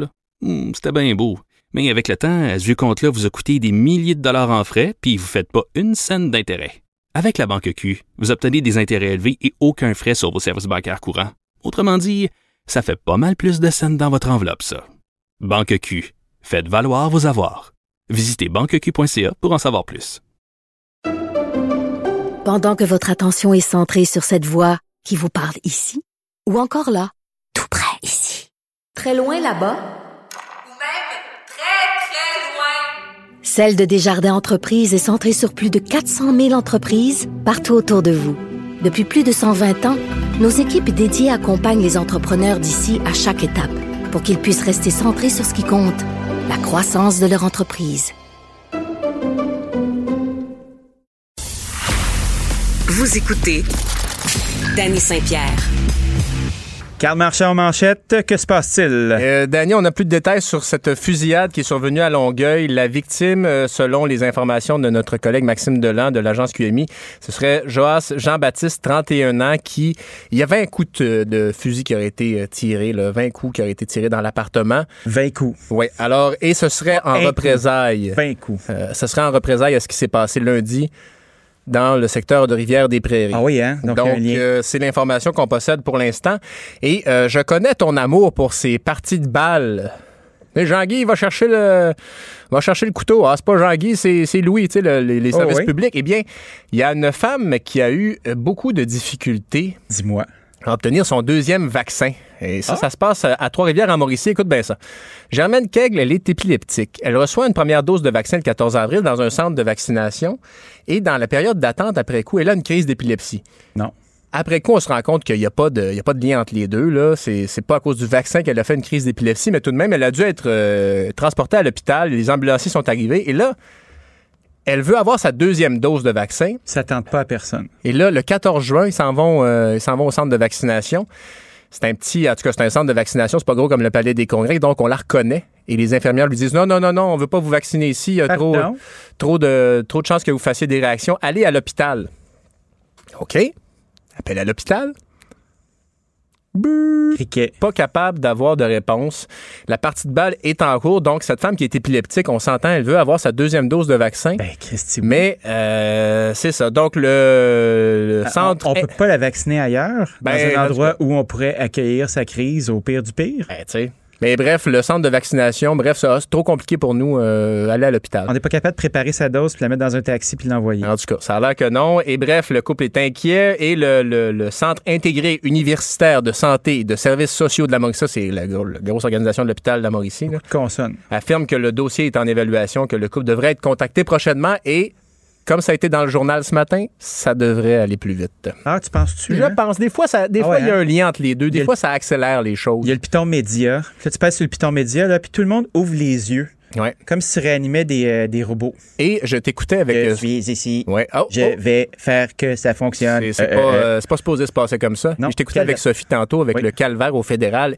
C'est tellement amusant. Ma belle-mère est allée au prendre soin de, de sa fille qui a accouché au printemps, OK, au Portugal. Oui, oui. Quand elle est revenue, elle a pas pu échapper à la fameuse quarantaine à l'hôtel.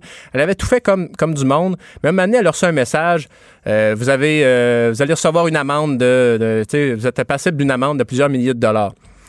C'est plate à entendre, évidemment, mais je ne vais pas dire qu'il n'y a aucun risque, là, mais il y en a presque aucun parce que c'est le fédéral qui s'occupe de ça. Il a partagé avec le Québec la compétence de donner les amendes à ce ah oui, hein, sujet-là. la main gauche ne parle défini- définitivement pas à main Fait droite. que la- la- l'amende de 750 000 là, ça, c'est dans les limbes, là, parce que les, pol- les policiers du Québec Les limbes. Ouais, ça existe même plus, les limbes, en plus. Ça a été aboli par le Vatican. Mais... euh, C'est dommage, hein? ouais. Ah, C'était tellement pas Il y clair. avait, ben c'est ça, il y avait beaucoup de choses qui, étaient- qui tombaient dans les limbes, mais bref, semblerait que les policiers ont d'autres euh, ont d'autres fois chats à fouetter euh, que de, bref, gérer les problèmes informatiques et de fausses amendes du gouvernement fédéral. C'est ça à quoi ça me fait penser, ça? Ça me fait penser à quand tu reçois un texto, là, vous êtes, euh, vous allez être emprisonné par le fisc, Ouais. blablabla, répondez à ce courriel Ben, immédiatement.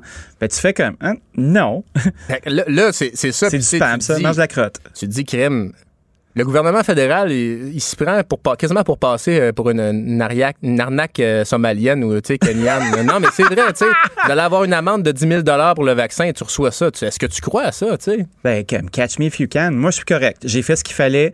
Euh, j'ai les étapes pour le prouver, rendu là. C'est ça. Fait que, Euh, bref. penses-tu vraiment qu'ils vont partir après? Je pense. C'est comme juste désolant de voir ça. Tu te dis, mon Dieu, tout un, un système est là qui fait peur aux gens pour absolument Et rien. qui coûte de l'argent. Ça coûte Aussi. des sous, puis il n'y a pas de boss qui fait comme OK, là, j'aimerais ça me shaker les puces puis arrêter que ça arrive. Non. Ah, c'est la faute à. C'est c'est l'autre. C'est l'autre département. C'est un trouble normal. Ah, c'est qui ça? Ah, je sais pas. Ah, c'est le même site. Merci, Carl. Danny Saint-Pierre. Au goût du jour, il apprête l'actualité comme un chef. L'heure de retrouver Caroline Saint-Hilaire. Bonjour. Bonjour. T'es en forme, Danny Saint-Pierre? Ah, je suis en grande forme. Je suis un peu, euh, Ben un peu edgy, tu sais. euh, je sais pas Ben si c'est la fin de saison, peu. là, mais on dirait que j'ai comme pogné à twist pour être fâché aux bons endroits. Danger, danger. Danger, je m'habitue, je commence à aimer ça. Comment tu vas, toi, Ben, ce matin? Qu'est-ce qui se passe Ben, ça va super bien. Ben oui, ça va bien, ça va bien. Écoute, euh, je veux parler frontières avec toi. Ah, ben oui. Euh, ben parce que là, on, on- tu, tu te souviens que M. Trudeau a annoncé que le 9 août, hein, le 9 août, c'est dans pas grand temps, ça, Oui. euh, les frontières vont être ouvertes avec les Américaines. Alors, les Américains qui seront doublement vaccinés. Puis je t'écoute depuis tantôt euh, parler justement de, de cette histoire de contrôle, de non-contrôle, de s'assurer que les gens qui rentrent ici au Canada euh, sont bien, euh, respectent la quarantaine si tant est qu'ils ont besoin d'en faire une. Bon, et, et tout ça. Mais bon, là, donc, les frontières vont s'ouvrir avec euh, les Américains. En fait, les Américains, eux, vont pouvoir venir ici au Canada, Oui. ceux qui sont bel et bien vaccinés, doublement ou en tout cas adéquatement vaccinés. Mais l'inverse n'est pas euh, n'est pas réciproque. hein. On n'a pas le droit, nous, les Canadiens, les Québécois, d'aller aux États-Unis. Les frontières sont pour l'instant fermées. On entend à gauche et à droite que bon, la Maison Blanche euh, est en train d'élaborer un plan pour euh, une approche progressive. On comprend que c'est pas demain, ça. Tu sais, quand Euh, Élaborer un plan pour une approche. approche pro- Ben oui, ça, On- ça me dit. Hein? J'ai un plan quinquennal qui est articulé sur les besoins du milieu et la clientèle sera bien servie. On en convient. Soit les infrastructures, elles, devront moduler les efforts pour pouvoir accueillir cette nouvelle charge. Attends, il te manque. Ce sera fait par et pour les citoyens. et c'est signé Écoute, votre on- gouvernement. écoute, on a écrit le plan de match, mais écoute, c'est- un peu ça. Donc, on comprend que les Américains sont pas aussi pressés que nous de, de nous accueillir. Euh, puis là, je me dis, est-ce que on a vraiment besoin d'ouvrir les frontières aux Américains euh, si vite que ça, Dani? Je comprends que sur le plan économique, euh, ça peut être important. euh, ou, bon, je, je peux comprendre. Mais quand on regarde ce qui se passe au niveau de l'augmentation des cas aux États-Unis, euh, tu sais, durant les sept dernières journées, Dani, c'est 296 000 cas en moyenne, 238 morts. Euh, Il y a plein d'éclosions. Est-ce que, si les Américains avaient eux aussi ouvert, je me dirais, OK, on est dans une relation euh, bipartite, je peux comprendre que, bon, en termes de réciprocité, ils ouvrent, on ouvre aussi. Mais là, on est les seuls à ouvrir, mais eux ne nous accueillent pas, alors qu'au Canada, pour l'instant, ça semble beaucoup mieux aller qu'aux États-Unis. Je me dis, pourquoi cette urgence d'ouvrir, alors que François Legault nous annonçait hier sur Twitter que dans les prochains jours, il va nous annoncer d'autres mesures parce que euh, il y a trop de cas selon lui. Là, je me dis, OK, est-ce que Justin Trudeau est encore euh, celui qui ralentit le groupe, là? Parce que souviens-toi qu'au début, au tout début de la pandémie, il a tellement dormi au gaz, ça a été long avant qu'il ferme les frontières, et, nos problèmes ont commencé là. Et là, depuis, bon, on lui reprochait de pas ouvrir les frontières rapidement. Mais quand on voit que les États-Unis ne, les ouvrent pas, tu dis pourquoi cette urgence, pourquoi ce sentiment d'urgence d'ouvrir? Peut-être qu'on pourrait retarder euh, de quelques jours pour euh, nous aussi élaborer un plan d'approche progressif. Euh, est-ce que c'est le 9 août qui est urgent? Si tu m'avais dit, Dani, écoute, Caroline, pour le secteur économique touristique, c'est fondamental, ben, à la limite, on aurait dû faire ça le 9 juillet. Ben, Là, nous, c'est ce qu'on dit 9 depuis août, longtemps. Souviens-toi des chalets Ben- de la table ronde du tourisme là, qui étaient retrouvés, qui s'étaient retrouvés euh, à l'aéroport de Montréal pour être capable de justement repartir plusieurs pans de l'économie qui sont mis sur le hold. On pense juste aux hôteliers avec leur nombre de chambres là, qui sont à 10% de capacité. Le fait que l'attractivité de Montréal pour les Québécois en général n'est pas très forte. Donc, tu fais comme, hey, il y a beaucoup d'argent là qui, euh, qui- tout frais pompé qui arrive dans nos industries. Ça aurait dû être fait en juillet, cette affaire-là. Des gens double vaccinés qui vont débarquer ici puis qui ont les preuves pour le faire d'un pays civilisé, mais euh, si relatif soit-il, comme les États-Unis, avec des preuves qui sont réelles. Moi, j'aimerais ça les avoir. Est-ce que je vais être capable de les faire maintenant? Ça, c'est un autre sujet parce qu'avec la pénurie de main-d'œuvre, on arrive Ben, à peine voilà. à être capable de, de fournir à nos propres clients. Ceci dit, moi, quand je vois des Américains débarquer là, avec leur devise là, qui vaut cher, puis qui regardent euh, nos affaires là, comme si ça valait rien, euh, euh, comme on dit en bon américain, euh, que c'est pas cher pour eux, qui prennent les grosses bouteilles, qui prennent les gros plats, qui dépensent sans compter. Hey, moi, c'est mon été, là, je suis en train de me refaire, puis je suis pas tout seul. Fait que c'est sûr que j'ai mon, j'ai mon jupon de, de restaurateur qui dépasse, puis j'arrive pas à voir quel est le risque tant que ça pour des gens qui, doublement vaccinés comme nous, euh, si tout le monde fait sa part, puis met son masque, puis euh, après se distancie, on devrait être Non, pas mais pire, ça, non? mais si, il y a beaucoup de si dans ta phrase. Il n'y a pas de raie, t'as Euh, remarqué? Oui, bravo, bravo. Merci, merci Euh, ça sera noté à votre dossier, M. Saint-Pierre. Dans mon Euh, mais, mais, mais, mais, mais je comprends. Puis c'est- tout le débat de dire, OK, si on est doublement vacciné, il faut qu'à un moment donné, euh, on en récolte le fruit. Sinon, tu dis, ben là, qu'est-ce que ça donne, comme dirait l'autre?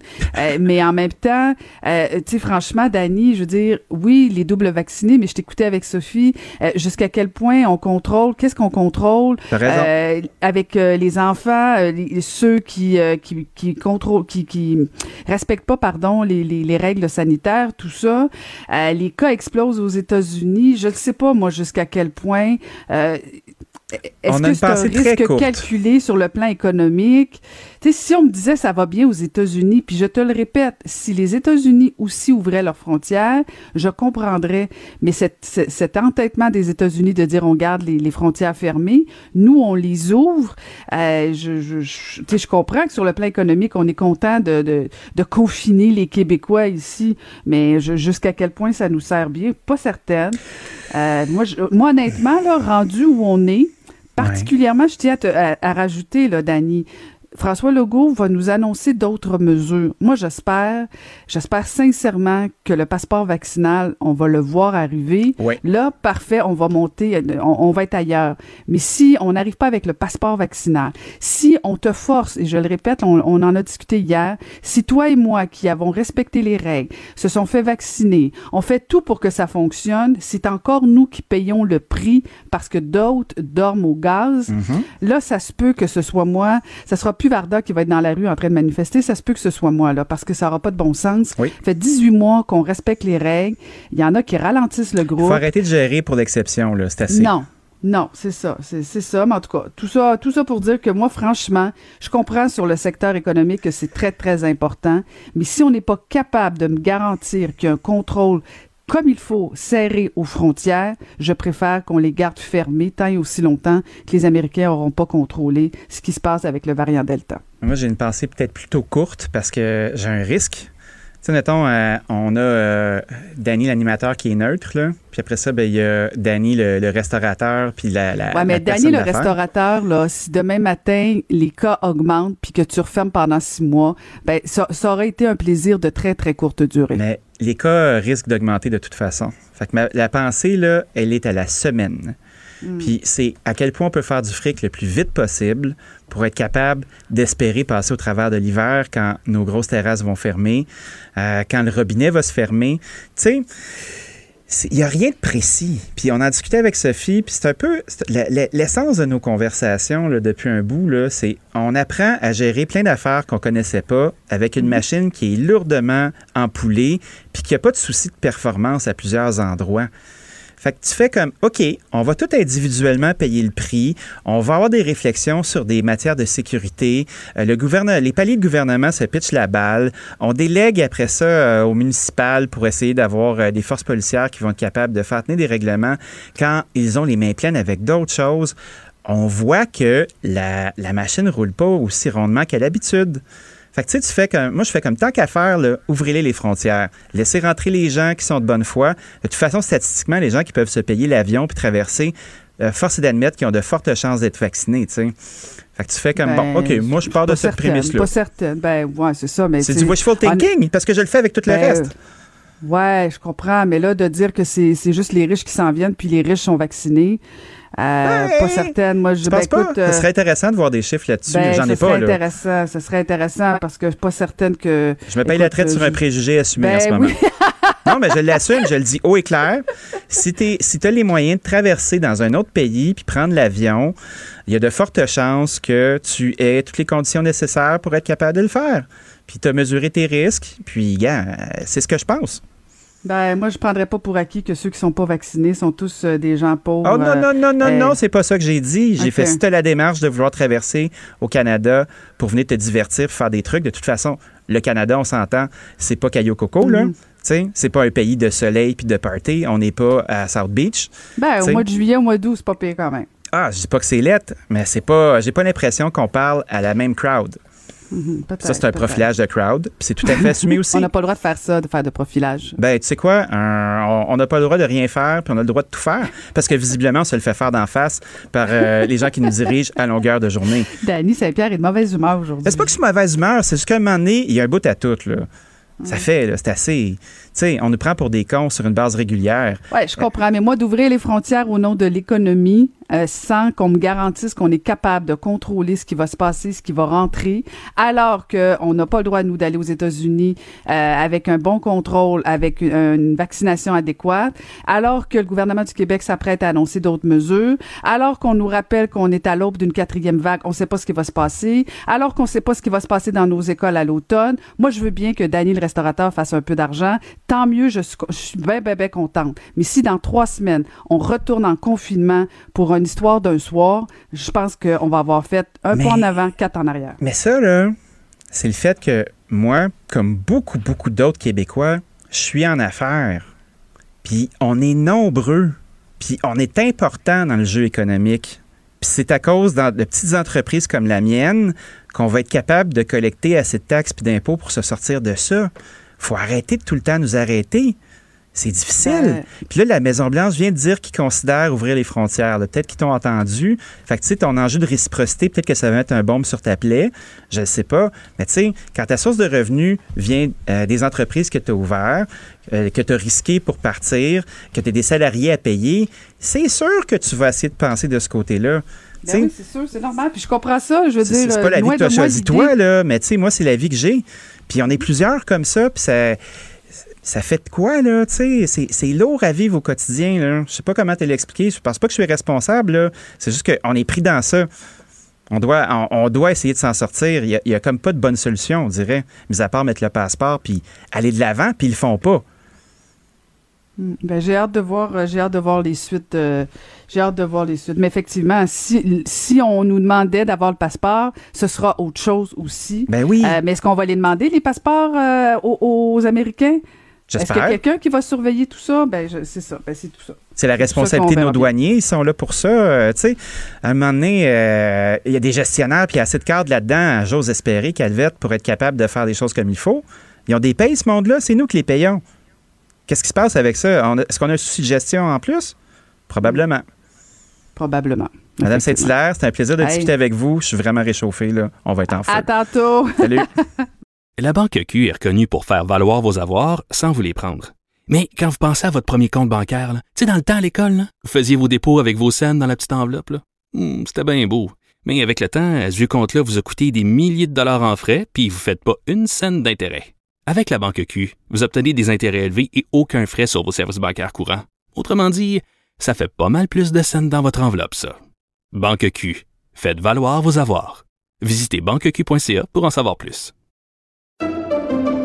Pendant que votre attention est centrée sur vos urgences du matin, vos réunions d'affaires du midi, votre retour à la maison ou votre emploi du soir, celle de Desjardins Entreprises est centrée sur plus de 400 000 entreprises à toute heure du jour. Grâce à notre connaissance des secteurs d'activité et à notre accompagnement spécialisé, nous aidons les entrepreneurs à relever chaque défi pour qu'ils puissent rester centrés sur ce qui compte, le développement de leur entreprise. Pour parler à Danny Saint-Pierre, studio à commercial cube.radio ou 1-877-827-2346. 187 Cube Radio. On vous casse les oreilles avec ça depuis le début de l'été parce que c'est une réalité qui nous touche. On vient d'avoir une conversation, Caroline Saint-Hilaire et moi, sur le fait que quand tu es entrepreneur, là, ben, veux pas ton risque, tu le prends, puis on peut-tu te laisser travailler à un moment donné? Puis je suis peut-être un peu marabout un matin, mais je vous dirais là, que j'en ai ras le pompon, moi, toutes ces histoires-là. On n'est pas capable de trouver de monde, on cherche des solutions, c'est pas facile, on allonge la PCRE, on rit d'en face. C'est vraiment, c'est vraiment quelque chose qui est lourd. Là, ce matin, je pense qu'on va se faire une bonne session de chiolage en règle parce que j'ai Raphaël Guité qui est copropriétaire du site Aventure au Quatre Vents à Carleton-sur-Mer, puis qui lui propose une pétition pour demander le report de la rentrée scolaire. Parce que cette cette idée de reporter la rentrée scolaire, puisqu'il reste plein de belles semaines avant que le climat gris et morose de l'automne embarque, ben c'est une réalité. On en parle depuis longtemps à Québec.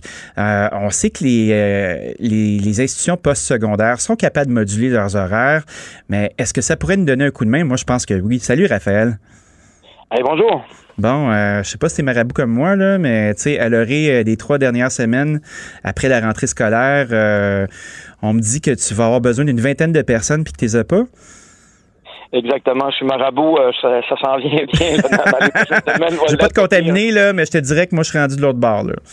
Non, exactement. Comme, comme que tu viens de dire, euh, on réinvente rien. Là. Ça fait des années qu'ils en parlent.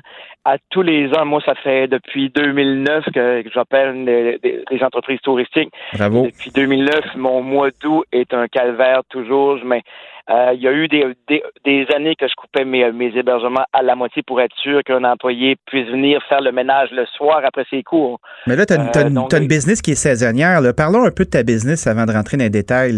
Tu es copropriétaire en fait, du site Aventure au Quatre Vents. Qu'est-ce que ça fait, ça? En fait, j'ai cinq compagnies à Carleton-sur-Mer. J'ai le deux maire avec, avec deux associés qui est une résidence étudiante pour le cégep en hiver. Et en été, on vide toutes les chambres, ça devient 28 chambres touristiques devant la plage municipale. Wow. J'ai Aki Sushi, qui est une franchise que vous devez connaître parce qu'il y en a, il y en a une centaine au Québec, oui. euh, qui est dans l'épicerie métro. Euh, on a beaucoup d'étudiants qui travaillent là. Encore là, je suis directement euh, touché au Aki Sushi parce qu'ils vont rentrer la semaine prochaine, dans deux semaines. Après ça, j'ai Aventure au 80, ça, ça, regroupe trois entreprises. les yachts flottantes qui sont dans la dans l'eau, les gens doivent aller dormir sur quatre yachts flottantes wow. en canot. C'est bien cool. Euh, c'est un, ouais, c'est un trip assez cool. Euh, avec ça, le site, il y a l'aubergine, qui est une, euh, une, auberge jeunesse avec dortoir, des chambres, une petite place cool pour pas, pas, trop cher pour les touristes. Et j'ai j'ai aussi Umiyama Resto Bar, qui est un resto spécialisé en sushi, mais qui vire en nightlife le soir, qui est un petit peu nightlife, moins de nightlife à cause du COVID, mais petit resto bar qui est, qui est réputé, qui va super bien. Ben, c'est un endroit où les gens peuvent venir manger des bons sushis, puis s'amuser, puis avoir du fun en sécurité. Là. Exactement, exact, ouais, ouais. Fait que là, si je comprends bien, quand on arrive au mois d'août, qui statistiquement, disons-le, est une des périodes les plus achalandées euh, de l'ère moderne des vacances québécoises, le fait que l'école recommence, ben ampute ton chiffre d'affaires qui est somme toute assez saisonnier, si je comprends bien. On vient quand même, on fait on fait on fait 50 de notre chiffre d'affaires dans les trois mois d'été. Oui. 50 même un petit peu plus. Et le reste, on roule, on roule en, hiver. On est euh, on, on, on, est profitable en hiver, mais c'est sûr que, que nous, on a, on a besoin de notre, notre boom d'été là, pour, pour, pour rouler. Sinon, on, on, roule even l'hiver. OK. Ben, déjà, vous êtes even, c'est pas pire, là. Je te dis pas que c'est, euh, c'est pas le Pérou, mais au moins, euh, t'es pas en train de creuser un trou l'hiver puis le remplir l'été, là. Exactement, exactement. Puis là, le calendrier scolaire, euh, on, on s'est mis à parler de ça, euh, mes, mes, mes, associés et moi, on jasait. Et là, on, à force de fouiller sur l'histoire du, du, calendrier scolaire, le calendrier, scolaire n'a jamais été changé depuis plusieurs années. Okay. Et il avait été fait selon la, la, les, les, les, récoltes, les fermes, tout ça. Mais ça, c'est la même affaire que les changements d'heure, hein, par ailleurs. Tu sais, c'est des vieilles, ouais. vieilles traditions qui accommodaient les gens. Exactement. Exact. Et en affaires, je pense que tu as un restaurant, Danny, toi aussi? Ah, J'en ai quelques-uns. OK. Tu es, d'accord avec moi qu'on doit s'ajuster à tous les jours, à toutes les semaines. Il y a tout le temps de quoi? Il y a tout le temps un problème, là, la problématique de la pénurie de main-d'œuvre. Nous, ce qu'on fait, c'est qu'on on apporte une, une, idée. On voulait voir ce que ça allait faire avec cette, cette pétition-là. Je pensais pas que ça irait, euh, ça, ça, ça ferait parler comme ça, mais je suis content et on est tous euh, contents que ça, que ça brasse quelque chose. Pourquoi que le ministère, le gouvernement ne s'agisse pas comme nous, on le fait comme entrepreneurs? Ben, c'est clair. Mais tu sais, euh, tu as une partie de la réponse à ta question. Hein? Cet argent-là est collecté, elle remonte en haut, on les laisse gérer nos affaires. Ils le font, souvent très bien. Mais tu sais, il y a beaucoup, beaucoup de monde dans la chaîne alimentaire. Là. Puis tant que tu prends pas un micro ou tu pas ça dans le journal, le rythme est pas pareil, si tu vois ce que je veux dire. Exact. Fait, moi, quand je pense à, à, à la main-d'œuvre qu'on a, il y a quand même un déficit de 188 000 postes qui sont pas comblés. Puis quand on recensait la, la PCRE en début, euh, tu sais, on parle de la fin du mois de mai, il y avait 128 000 prestataires qui étaient là. Puis on se fait que c'est une prestation d'urgence parce que tu n'as pas réussi à retrouver l'emploi que tu avais à cause de la COVID. Tu sais, on nous aide pas. On nous aide pas. Puis moi, je suis rendu avec des, des, des, des petits gars et des petites filles qui ont 13, 14 ans, qui travaillent des petits shifts, à qui il faut qu'on apprenne à tout faire, puis sont pleins de bonne volonté, là. Mais tu sais, c'est difficile d'arrêter l'école secondaire parce que l'école secondaire est faite pour que tu punches ta carte puis tu dépunches rendu à fin d'après-midi. Mais le cégep puis l'université, là, on n'est pas capable de déplacer ça de trois semaines. Vraiment? Tu sais, tu regardes la ville de Québec, là, ils, ont, ils ont adapté avec l'Université de Laval pour apaiser le trafic, puis ils ont changé les horaires, puis ça a fonctionné.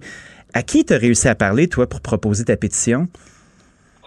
Nous, on a parlé avec, euh, il y a la députée de Gaspé, Megan Perry Malençon, qui, qui, qui avait euh, ramené le débat en 2019 et qui, qui avait eu un refus catégorique par, le, par euh, Tourisme Québec, le ministère du Tourisme.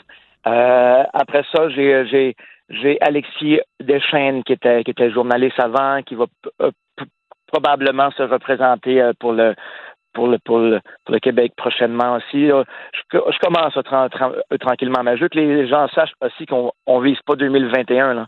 Euh, il, est beau, il, est, il, est, beaucoup trop tard. On a ramené, on a amené cette pétition-là parce que pendant que le fer est chaud, pendant qu'on le vit présentement, ce stress-là, euh, il y a beaucoup de gens qui, qui me disent c'est impossible cette année. Oui, je le sais que c'est impossible cette année. Non, mais l'année prochaine, ça va être la même maudite affaire. Ça n'arrêtera pas. Là, en, ce ne sera pas la PCRE, mais il y a quand même une courbe démographique qui est en baisse. Puis ça, c'est nos employés. On est une jeune business. On a besoin d'avoir des jeunes personnes qui travaillent. As-tu déjà pensé d'écrire une lettre dans Faites la différence, la rubrique qu'on a ici à Québécois? Non. Mais ça, c'est, tu sais, t'as l'air d'un gars articulé, là. Je pense que ça pourrait être un bon endroit pour être capable, justement, d'exposer tes idées puis qu'on les promène. Parce que tu vois, ça résonne bien autour de moi. Ça résonne bien à notre show. Mais tu sais, je pense que cette idée-là est extrêmement porteuse. Puis comme tu disais un petit peu plus tôt, euh, le calendrier scolaire a été fait en fonction euh, de vieux règlements qui accommodaient les gens qui étaient dans, dans le secteur agricole. Il serait peut-être temps de commencer à gosser là-dedans. Tu sais, on a tellement de changements dans notre société. Euh, je pense qu'on peut se permettre de sortir de nos acquis puis d'essayer de se donner un coup de main un peu. Et voilà, et voilà, tu as exactement dit ce que tout fort et tout ce que, je pense aussi que beaucoup de gens pensent. Euh, euh, faut s'ajuster. On a, on, a, on n'a pas le choix. Je sais qu'il y a beaucoup de gens qui, qui, qui, qui lui croient pas, qui me traitent de fou. Euh, il, y en, y en a d'autres qui sont de mon bord. Euh, les entrepreneurs en, Gaspésie, euh, j'en ai beaucoup qui m'ont texté, texté pour avoir le lien de la pétition pour la signer. OK. Veux-tu nous donner le lien justement de la pétition que j'aille la signer moi aussi? Oui, c'est sur org, org.com comme euh, je l'ai pas euh, par, cœur, mais oui, je vais, je vais, je vais le mettre sur la, sur la page Umiyama de, mon restaurant. Là. OK. Fait qu'on va aller voir la page Facebook de ton restaurant Umiyama. Puis, euh, ben écoute, Raphaël, Raphaël Guité, tu es copropriétaire de plusieurs entreprises, dont le site Aventure au Quatre Vents à Carleton-sur-Mer. Bonne chance. Écoute, lâche pas la patate. Puis si jamais tu as le temps d'écrire la petite lettre, là, je te dirais qu'elle pourrait se promener assez facilement. Ça va résonner auprès de beaucoup de monde. Vous êtes très gentil. Merci beaucoup de m'avoir écouté. Ben merci, c'était le fun de jaser avec toi. Bonne journée, bon courage. Merci à vous. Super, merci. Salut. La Banque Q est reconnue pour faire valoir vos avoirs sans vous les prendre. Mais quand vous pensez à votre premier compte bancaire, tu sais, dans le temps à l'école, vous faisiez vos dépôts avec vos scènes dans la petite enveloppe. Hmm, c'était bien beau. Mais avec le temps, à ce compte-là vous a coûté des milliers de dollars en frais, puis vous ne faites pas une scène d'intérêt. Avec la Banque Q, vous obtenez des intérêts élevés et aucun frais sur vos services bancaires courants. Autrement dit, ça fait pas mal plus de scènes dans votre enveloppe, ça. Banque Q. Faites valoir vos avoirs. Visitez banqueq.ca pour en savoir plus. Pendant que votre attention est centrée sur cette voix qui vous parle ici, ou encore là, tout près ici, très loin là-bas, Celle de Desjardins Entreprises est centrée sur plus de 400 000 entreprises partout autour de vous. Depuis plus de 120 ans, nos équipes dédiées accompagnent les entrepreneurs d'ici à chaque étape pour qu'ils puissent rester centrés sur ce qui compte, la croissance de leur entreprise. Danny Saint-Pierre. Votre portion recommandée quotidienne d'information et de divertissement. C'est toujours une grande richesse de pouvoir revisiter l'histoire. Je pense qu'on n'en en parle pas assez souvent. On passe notre vie à passer devant des monuments, des rues, des noms qu'on ne connaît pas. Puis cet été, on se paye la traite à chaque semaine avec mon amie l'historienne Hélène André-Bizier pour qu'on parle des différents endroits qu'on connaît sans trop connaître. Bonjour Hélène André. Bonjour, ça va bien? Ah, ça va bien, content de te retrouver. Euh, on parle d'un sujet qui... Euh, encore une fois, on pense connaître, mais le pont Jacques-Cartier a toute une histoire. Ben, oui, une histoire intéressante. D'abord, c'est le premier pont à auto pour les voitures, pour les véhicules automobiles, à relier euh, l'île de Montréal à la rive sud et sa construction va entraîner le développement aussi de la rive sud, facilité par la construction des routes qui vont suivre le lien entre Montréal et euh, l'est, euh, l'est, euh, enfin le reste du Québec. Ça va être facile d'aller dans les autres villes et puis voilà, c'est comme ça qu'on va sortir de la de l'isolement. Comment faisait-on auparavant, avant l'arrivée du premier pont automobile Est-ce que c'était des embarcations qui déplaçaient les gens? Comment était le mode de vie? Effectivement, il y avait des traversiers. Euh, L'hiver, euh, au, au, milieu des années 1880, euh, on a même eu un entrepreneur qui a construit, euh, qui a aménagé un train euh, qui faisait le, la traversée du fleuve entre Longueuil et Montréal, jusqu'à ce que ce, son, son, chemin de fer soit coule dans le fond du fleuve. Je ris, mais c'est pas drôle, là, mais tu sais, c'était quand même un peu prévisible, non? Oui, mais puis en plus, il avait même, lui, prévu euh, construire, euh, imaginer la construction d'un tunnel pour faciliter ces liens entre Montréal et, et le reste. Il faut dire, il y avait quand même plusieurs ponts. Aujourd'hui, on a une vingtaine de ponts autour de l'île de Montréal. Et donc, euh, Montréal est moins isolé que le fut. Mais autrefois, si on pense à la barre à Plouf, par exemple, au nord-ouest de l'île, qui ce qui était Chemédé auparavant, ce qui est devenu Chemédé ah. aujourd'hui. Oui. à l'époque, on avait un monsieur Plouf qui faisait la traversée euh, de la rivière des Prairies à partir de son, son abord, là où on abordait, d'où le nom abord à Plouf. Et donc, euh, quand on a construit le pont de Cartierville, ben mon Dieu, ce fut une grande joie, une grande libération. Et l'abord à Plouf, c'est devenu anecdotique. Mais à partir de, de cette époque-là, on a toujours imaginé des moyens. Mais c'est seulement en 1924 que la commission euh, du Havre, qui était propriétaire des installations euh, existantes et à venir euh, sur le fleuve aux environs du port de Montréal, a euh, mis en œuvre ce projet avec l'accord du gouvernement fédéral. Montréal avait peu, peu à dire à ce, dans ce projet. Alors, on décide en 1924, la décision est prise, on entreprend des expropriations qui évidemment permettent aux, euh, aux, aux, promoteurs immobiliers de profiter de la situation. Oui. Euh, d'exproprier, on exproprie, on achète et autour du pont. Et, ça, c'est le Faubourg Amiens à l'époque ou euh, c'est un autre quartier? Oui, oui, oui, dans cette région-là, vous avez le parc des Faubourgs, là, quand vous sortez euh, du pont Jacques-Cartier, c'est un site de terrain exproprié en vue.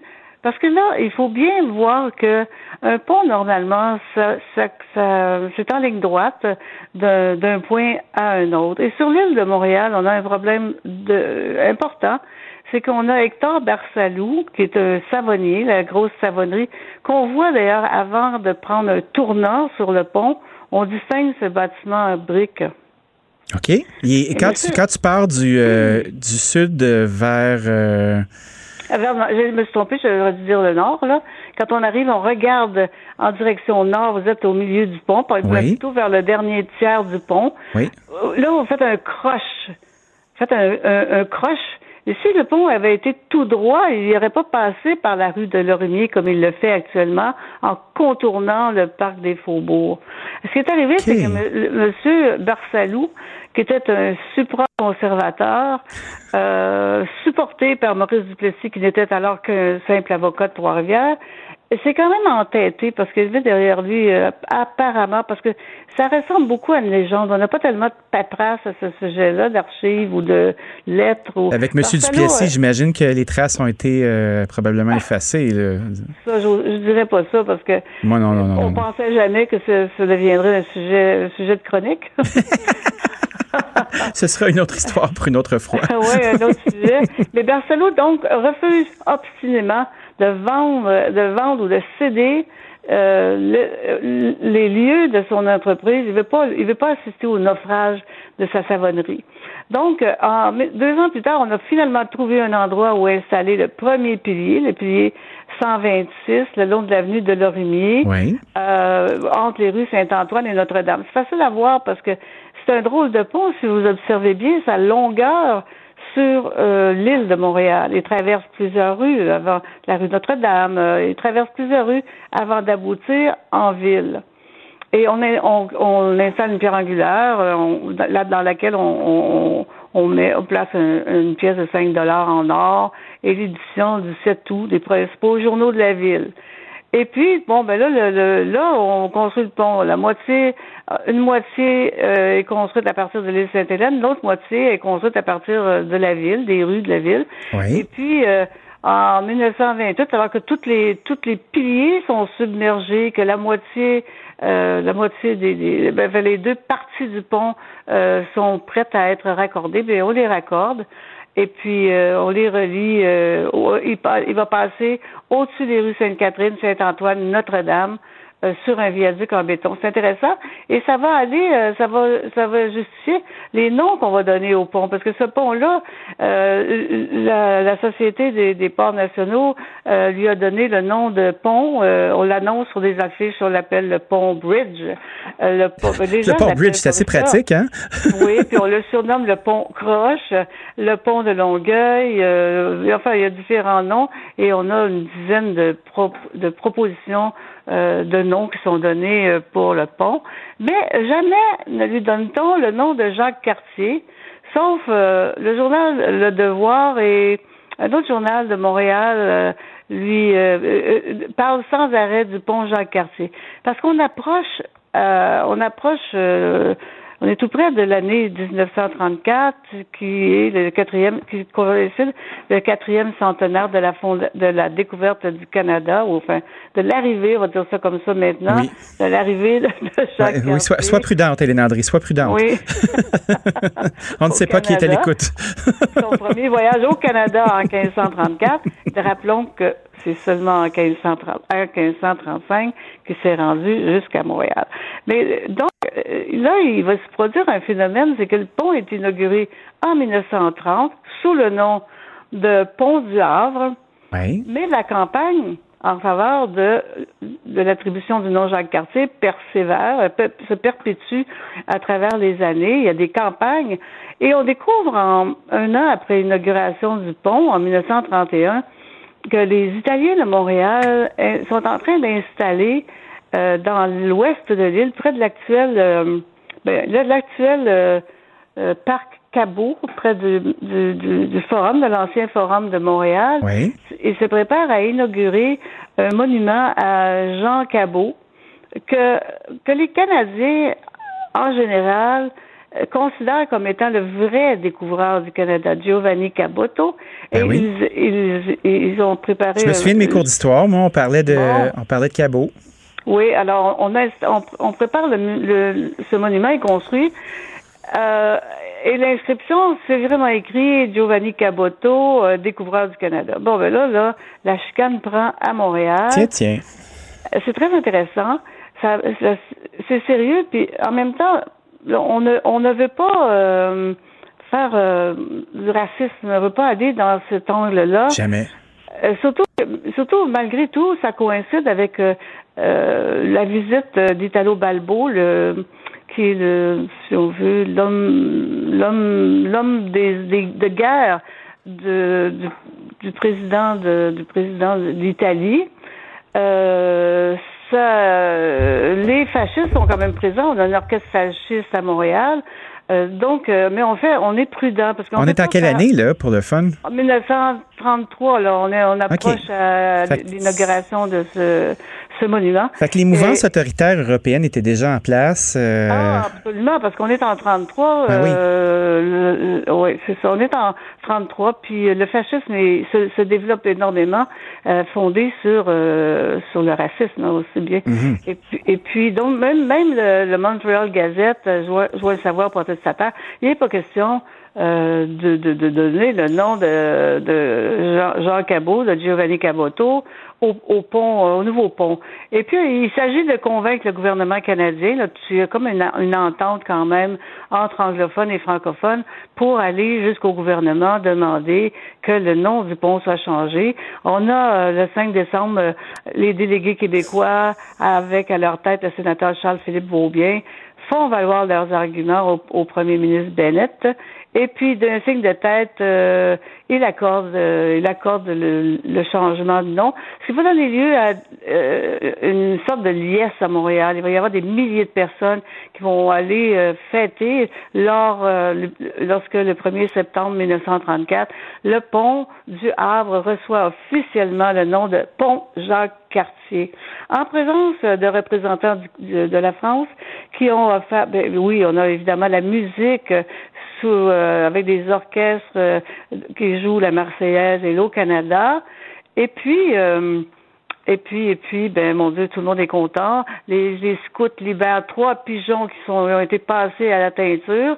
On en a un bleu, un blanc et un rouge. OK.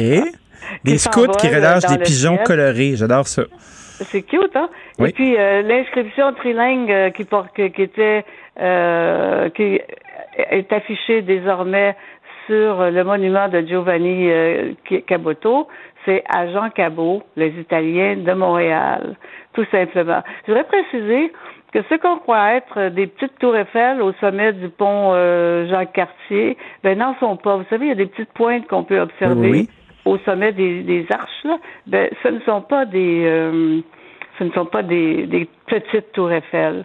Ensuite, euh, une Mais chose intéressante. Ce sont des pardon. tours génériques? Ouais, ça c'est comme s'inspire de. Oui. Et puis, euh, ce qu'il y a d'intéressant aussi, c'est que sous le pont Jacques-Cartier, et euh, il y a une grande, il y a deux, il y a une grande salle. Je m'excuse, euh, il y a une interférence avec mon téléphone. Il n'y a pas de souci. Euh, il y a une, une, grande salle pouvant accueillir euh, 6 000 personnes. Elle a deux étages. On y accède par euh, les, les tourelles qu'on voit sur le pont. Oui. Euh, du côté est, euh, du côté ouest, pardon, on a le monument d'effigie de Jacques Cartier qui a été offert par la France, comme je l'ai dit. Oui. Et euh, sous le pont, il y a ces, ces grandes salles. Euh, on l'appelle le pavillon, on l'a appelé le, le, le, le, centre civique. Il était destiné à, à, faire, à, à, recevoir des expositions, ce qui a eu lieu effectivement pendant quelques années. Euh, peut-être éventuellement un casino, une salle de concert, euh, vraiment, on a prévu beaucoup de choses, peut-être trop, même on voyait grand. Et puis, euh, il y a eu surtout euh, la guerre qui fait que on a entreposé là des munitions. Ben oui, on est passé de la fête à la guerre d'un trait. Oui, mais c'est qu'il y a eu, ben, je pense que pendant la guerre aussi, l'île Sainte-Hélène, euh, sur laquelle on, on, a, on a un peu, comme je dirais, entre guillemets, déporté euh, les Canadiens qu'on jugeait, euh, qui appartenaient au pays, qui participaient ou qui appuyaient l'Allemagne. Euh, vous savez, les Japonais, les Italiens, les Allemands. Ah oui, les, les méchants de l'histoire à cette époque.